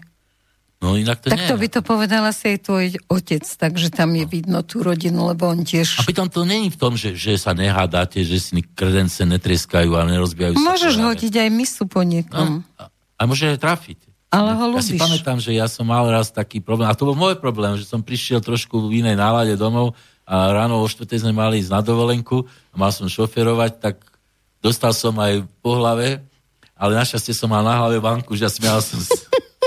No ale bola to moja chyba, no. Dobre, len niekedy ľudia nemajú bankož na hlave, len môž v ruke. A No, tak to vyplýva... už bolo horšie, no to už je patologické. No a vyplýva to z toho, že vlastne tie hadky o peniaze a tie rozvody To to vďaka nedostatku financií sa čoraz viacej množia momentálne. To ide všetko k horšiemu. A ako zachrániť rodinu, mi povedz, keď tvoj vnuk, lebo môj vnuk sa už učí v škole, že ja neviem, tuším 50 pohlaví. Ja, no to, to je... No, no ale vieš, ako to To, tak, to, vysvetlíš? tak to neučia, že je 50. No učia, on mi tam... Nás v škole učia, že Áno, 50. že proste ktoré- vedel mi vymenovať 5, transexuál, lesbička, To sú názvy. homosexuál, Dobre. pedofila do toho dokonca zaradili. Áno, A, ped- pedofil je... a tiež akože nejaká... tak, tak ďaleko som sa vo svojich štúdiách nedostal, ale viem, no ale keď že... ti pôjde vnuk do školy, uvidíš. Ale viem, že akože rodina, základ rodiny je v prvom rade v tom, že plodia deti. A ako iné, iný vzťah ako muža a ženy v tomto slova zmysle, v tom technologickom slova zmysle nepoznám. Poznáš Tie sa nejak... Možno byť tie, tie náhradné matky, že sa vlastne použije akási, akýsi zákrok. Ale aj tak tomu musí byť mužský Tela pohlavný ženy, jasne. nejaký element, ktorý sa dostane do ženy. Chlap, chlapový, no tak to už... ťažko vytvorí ne, nejaké dieťa. Vieš čo, ale ja si myslím, že doba pôjde tak dopredu, že o chvíľu im to budú vedieť nejako cez anála implantovať, neviem síce kam. No. Ale je to zvrátenosť, toto je obrovská zvrátenosť, ale momentálne eh, je naša tolerancia ku všetkému, teda k čomu nás vyzývajú naše vlády eh, a teda celosvetové vlády, že tá tolerancia je tak veľká, že múdri ľudia budú musieť prestať rozmýšľať, aby neurážali tých hlupákov svojim myslením. To je tzv. politická korektnosť. Ja som o tom No písal. hrozné. A to mal krásny uh, výstup, alebo švala inscenácia z Šajloka robil Milan Kňažko v Prahe, kde sa pohoršovali nad tým, že Shakespeare napísal hru o, o Židovi, kde ho predstavil ako krvelačného Žida, že jak je to možné. No to bol Shakespeare. Ešte mu to- nevedel, že máme zákon. ale, nie, ale že to je nezmysel, lebo takto sa nerobí akási... Uh, nenastoluje sa vážnosť k iným uh, ľuďom. A, a tá tolerancia, ktorá je, tá nemôže byť jednak príkazom, alebo teda uh, napísaný nejaký elaborát, tá musí vychádzať z kultúrneho prostredia. A keď je kultúrne prostredie, tak každý má právo v kultúrnom prostredí kultúrne žiť. Čiže ak sa prieči uh, s tomu, čo kultúra mu poskytuje, hovorím o väčšinovej kultúre, lebo kultúra to sú v prvom rade hodnoty, hodnotové vzťahy a z toho vznikajú akési rebríčky, že čo je prioritné a čo je sekundárne a to sa potom aj formuje do istých artefaktov, istých symbolov, istých väzieb. Čiže to je veľmi náročná vec, ktorá musí akoby e, vznikať. Tá, sme od Boha nedostali. Kultúru sme nedostali. My sme dostali život a smrť od Boha. Ale nedostali sme kultúru. Tu sme dostali napriek tomu, že e, sme nekultúrni, alebo začali sme ako nekultúrne bytosti. To sa vyvíjalo postupne. Však preto hovoríme, že kultúrny odkaz, lebo sa nastolili isté hodnoty, ktoré boli veľmi prakticky použiteľné pre človeka. Nepraktické veci zmizli, aj sa vyparili a prestali ľudí zaujímať, ale tie kvality, ktoré ľudia z tej kultúry mali, si zobrali so sebou a ťahali sa s nimi generáciami. A to prežilo aj, aj totality, aj všeličo. Kultúra je úžasná vec. No to je fantastická vec, ale takisto teda desatoro Božích prikázaní, tie už by mal poznať každý, či je kresťan, katolík, alebo teda neverec, ako si hovorí. A, ale prečo v krajine, ktorú považujeme za katolickú, alebo za minimálne za kresťanskú, áno, tak prečo desatoro tak málo používame, hoci kostoly sú plné? To, to, to, to od, odpoveď ťažko. Ale jedno je isté, že my máme uh, kultúrny odkaz náš je kresťanský. Celá Európa je postavená uh, tým, že vlastne sa prijalo uh, kresťanstvo, aj keď veľmi zvláštnym spôsobom vstúpilo kresťanstvo do Európy. To, je, to sú tie príhody od tých merovejovcov a cez Pipina Krátkeho a tak ďalej. To som tiež niekde spomenul, lebo to bol taký fakt, že prišiel do pohanskej dediny k rieke, pozval všetkých, že nech sa páči, tuto je peň, tu je kat a tam je voda. Tam sa dáte pokrstiť, alebo vám utneme hlavu, vyberte si, je to na vás. Veľmi jednoduché a demokratické. Takže to bol začiatok, ale e, potom, keď e, človek, e, ako, to, tak sa to šírilo. Ale to posolstvo kresťanstva, to znamená to utrpenie Krista na kríži a hlavne ten jeho život je vzorom pre všetkých myslím, pretože on nikoho neodsudzoval. Teraz boli aj také hlášky, že príde pápež, že prečo by mal kázať iba pre tých, ktorí sú zaočkovaní. To sa pýtam aj ja, vieš mi odpovedať? Je to, je to predsa, však Kristus chodil medzi no ľudí, to? ktorí mali malomocných. malomocných.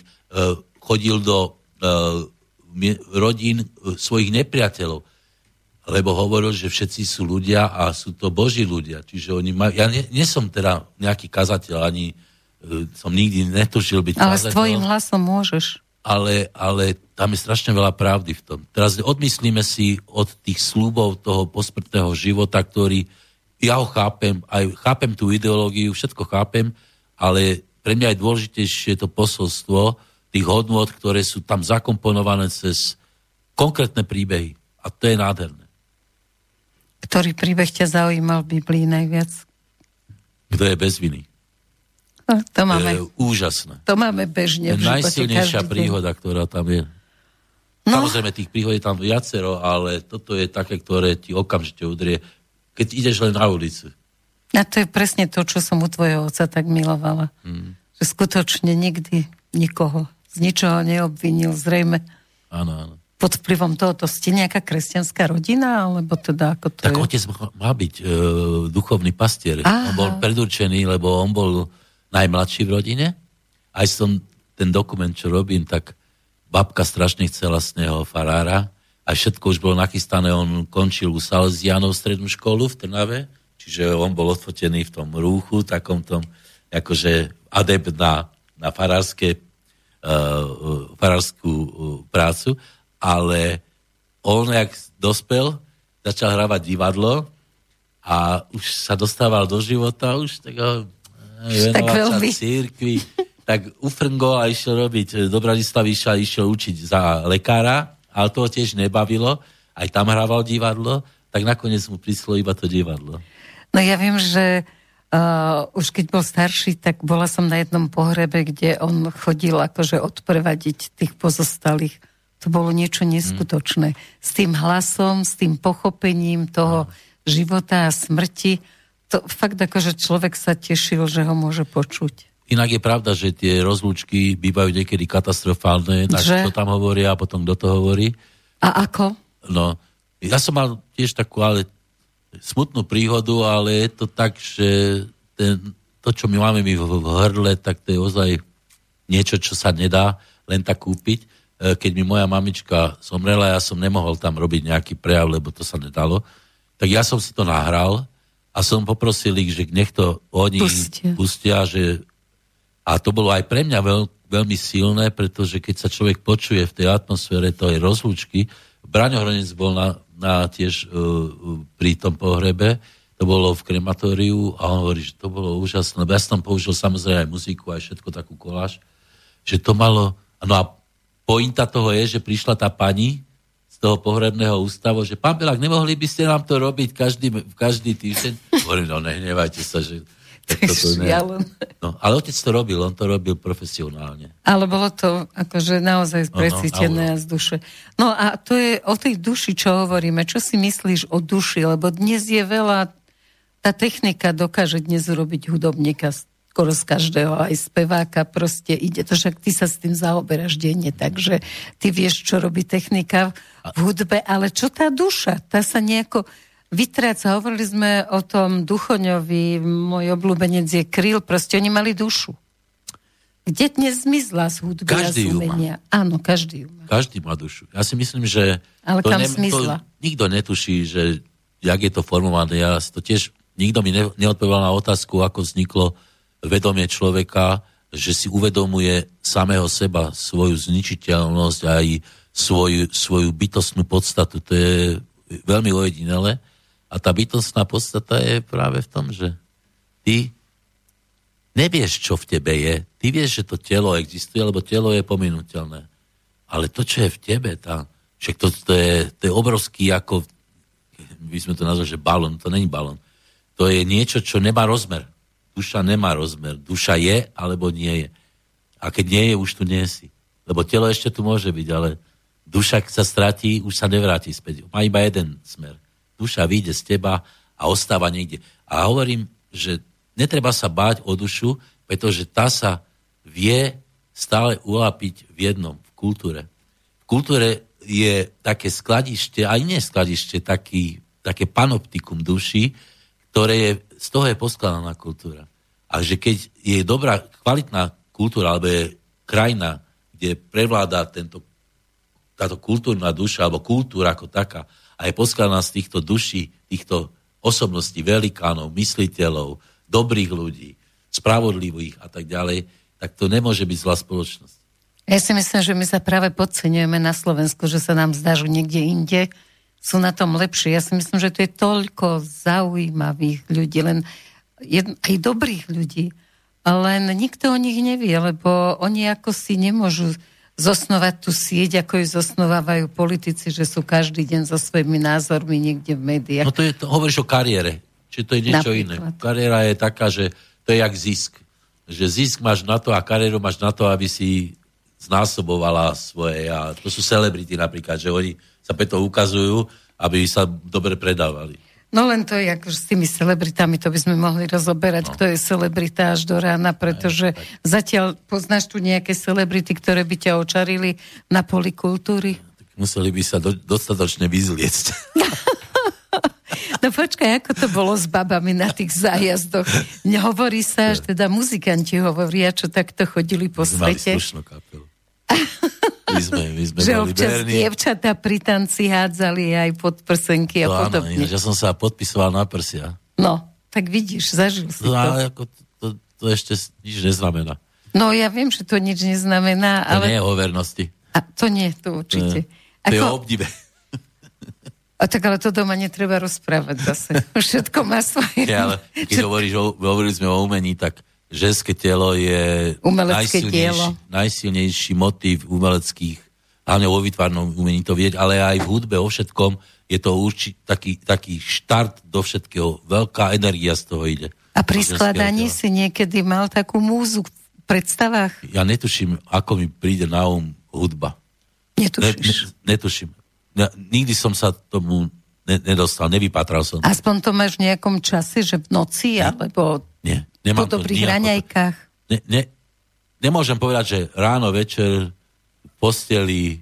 Keď Proste len to príde. To príde, alebo niekedy to vôbec nepríde a môžeš To je moncovať, koľko chceš. Ale inak sú takí skladatelia, ktorí povedia, že od, od e, 9. ráno do 4. skladám a potom idem na pivo. Áno, no, le- a ta, o, to je o tej duši, čo som sa pýtala, že, Tak ale že prečo, nič no, že prečo necítiš dnes dušu, prečo je to skôr taká technická záležitosť táto hudba dnes? No tak lebo sme, ako, sme sa nechali namotať na technológie. No tak o, technológie sú naozaj vpredu pred nami. A uh, my sa snažíme ich dobiehať, naopak oni by mali tie technológie dobiehať nás, čiže by sa mali skôr starať o naše duše, nie my, o ich.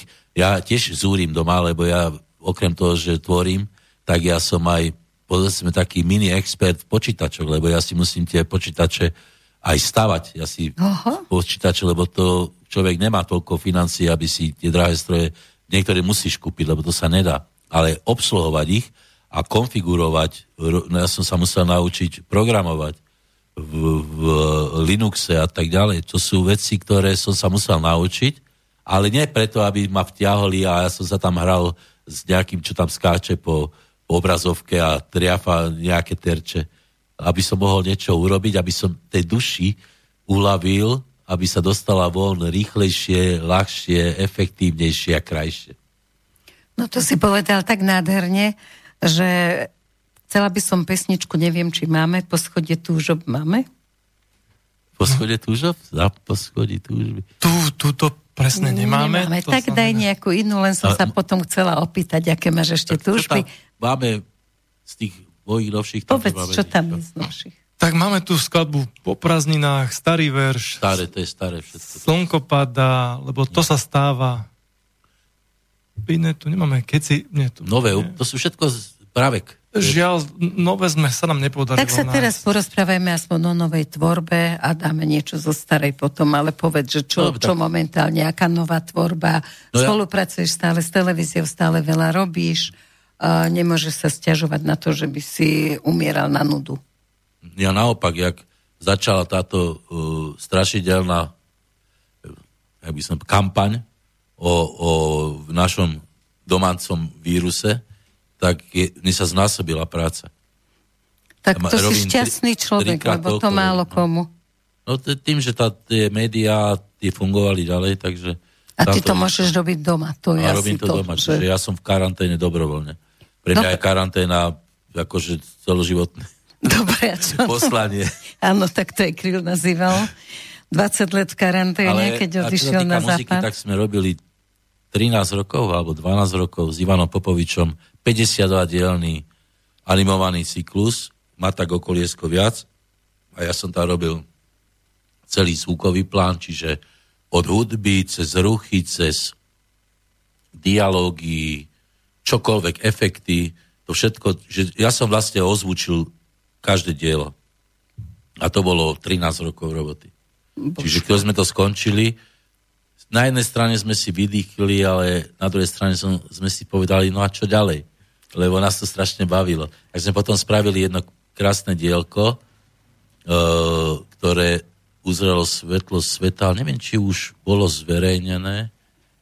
Mio Ilo sa to volá, Moje srdce, a je to vzťahu dievčatka, e, bieleho dievčatka a rómskeho chlapčeka. Nie, rómskeho dievčatka a bieleho chlapčeka, čiže slovenského mestského chlapca a rómske dievčatko. Nádherne urobené. Je to tzv. pixlácia, čiže sú tam reálne postavy, plus je to animované celé. Čiže sú tam rozprávkové bytosti, ale sú tam aj normálne reálni ľudia. S čím sa ešte hráš teraz? Akože v hudbe aj v tej televíznej No, Chcem vydať tvorbe? CDčko teraz a práve to sa pýtal, lebo ja som sem dal pesničky, ktoré mám pripravené na CDčko.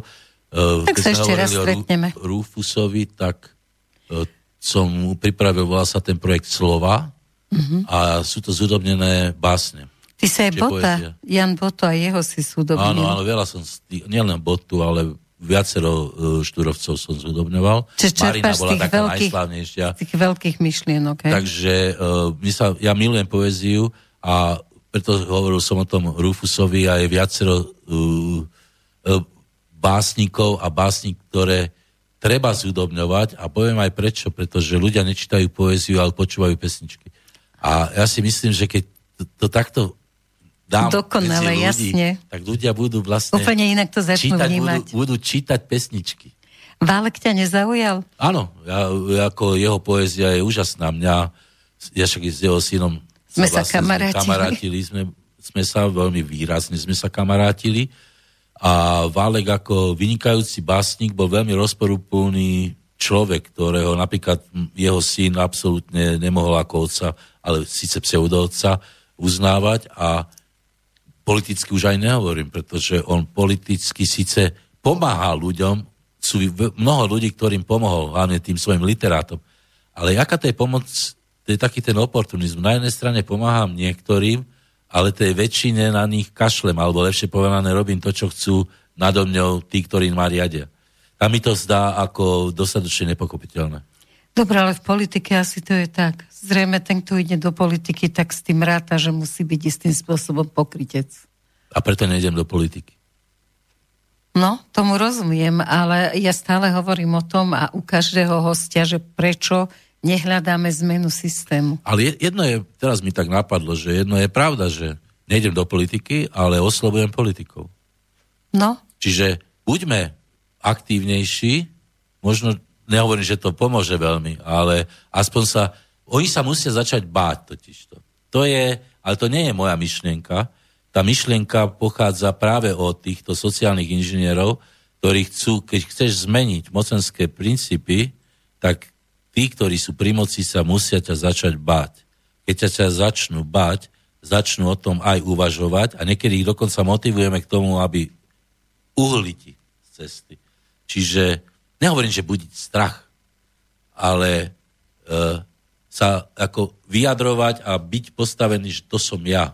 To sú moje myšlienky, to je moja vôľa a zverejním ju a idem do, s tebou do dialógu.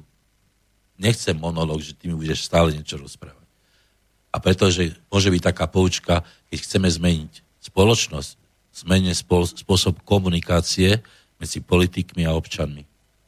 to by bolo dosť dôležité. A na to je televízia veľmi dobrý. Lenže oni prostriedok. majú zase celé prípravné školy na to, pochádzajúce z, teda zo zámoria, ako tým ľuďom, ako vysvetľovať, ako ich manipulovať, tak aby tí ľudia uverili. Tam sú rôzne zásady, napríklad vždy budeš súhlasiť, ty povieš, že vy ste zlodeji a ja ako politik poviem, ja vám rozumiem, že si myslíte, že sme... A už im začneš vymývať ďalej hlavu. Tak- a takýchto Keď to asi tak 10 počúvam, tak asi mali tam veľmi zlých žiakov v tej Amerike.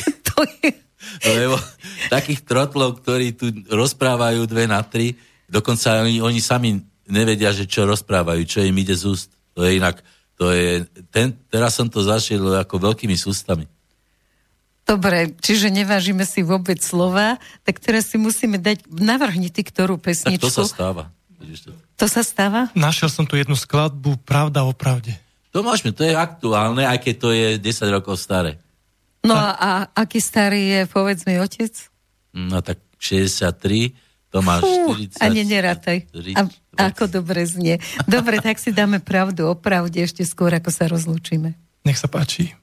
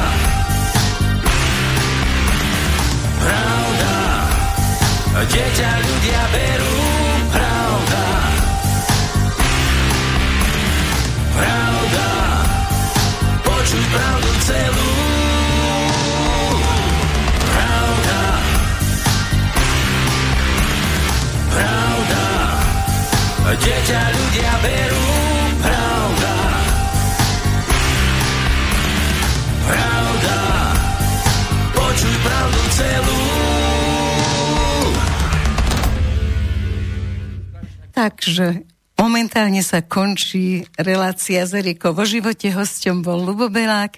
Myslím si, že sme si veľmi dobre pohovorili. Dúfam, že vás to bavilo.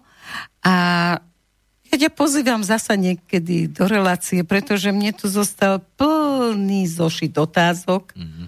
ktoré som akože si mi nestihol zodpovedať, lebo dve hodinky boli pre nás málo, hoci si si myslel, že dve hodiny, čo to bude Ja začať. som zabudol, že ty si Erika.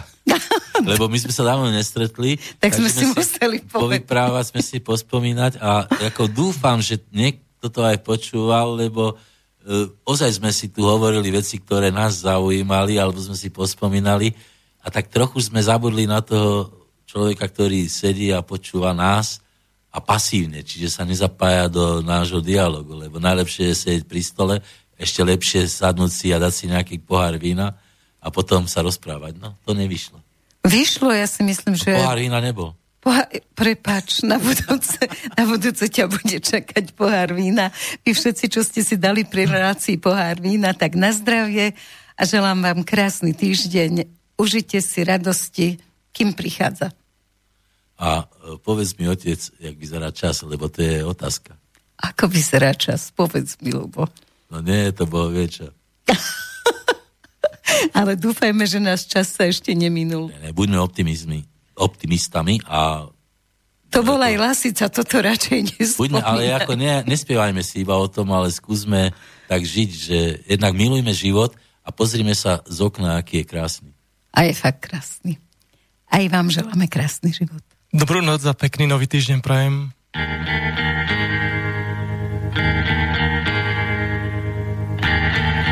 Bol teplý júl, bol v srdci máj. Volali von na lúka stráni háj. Motýl si lietal v záhradách. V zlatom jase šumel vách, po slnečných prázdninách bol teplý júl a august tiež. Šeptal ti lúč, že šťastne smiať sa smieš horeli líca, oči tvár. Vonku júl bol v srdci jar, trocha zvláštny kalendár. Teraz sám odchádzam, ďaľavám sa uberám, v spomienkach nech ti znie slnečné to obdobie. Tak ja sa lúčim, aniel môj, Podaj mi rúčku, chvíľu tíško stoj. Bude to chvíľa lúčenia. V kraji tom, kam idem ja, zima býva studená. Už musím ísť, už tak sa lúč. Kým ešte svieti teplý slnko lúč. Rúčku mi daj a spomínaj. Vonku júl bol v srdci maj. Slnečná a pekná báj. Teraz sám odchádzam, ťaľavám sa uberám, v spomienkach nech ti znie slnečné to obdobie. Teraz sám odchádzam, ťaľavám sa uberám, v spomienkach nech ti znie slnečné to obdobie. Bol teplý júl, bol v srdci máj, volali vonná lúka stráni háj. Horeli líca, oči tvár, vonku júl bol v srdci jar, trocha zvláštny kalendár a ja sa lúčim, aniel môj. Podaj mi rúčku, chvíľu tíško stojí, bude to chvíľa lúčenia. V kraji tom, kam idem ja, Zima býva studená. Teraz sám odchádzam, prídem ale znova k vám.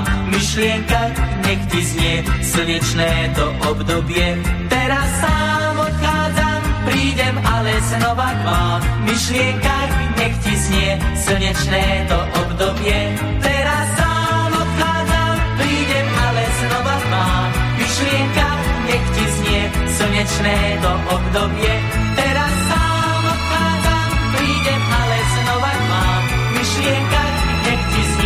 Slnečné to obdobie. Teraz sám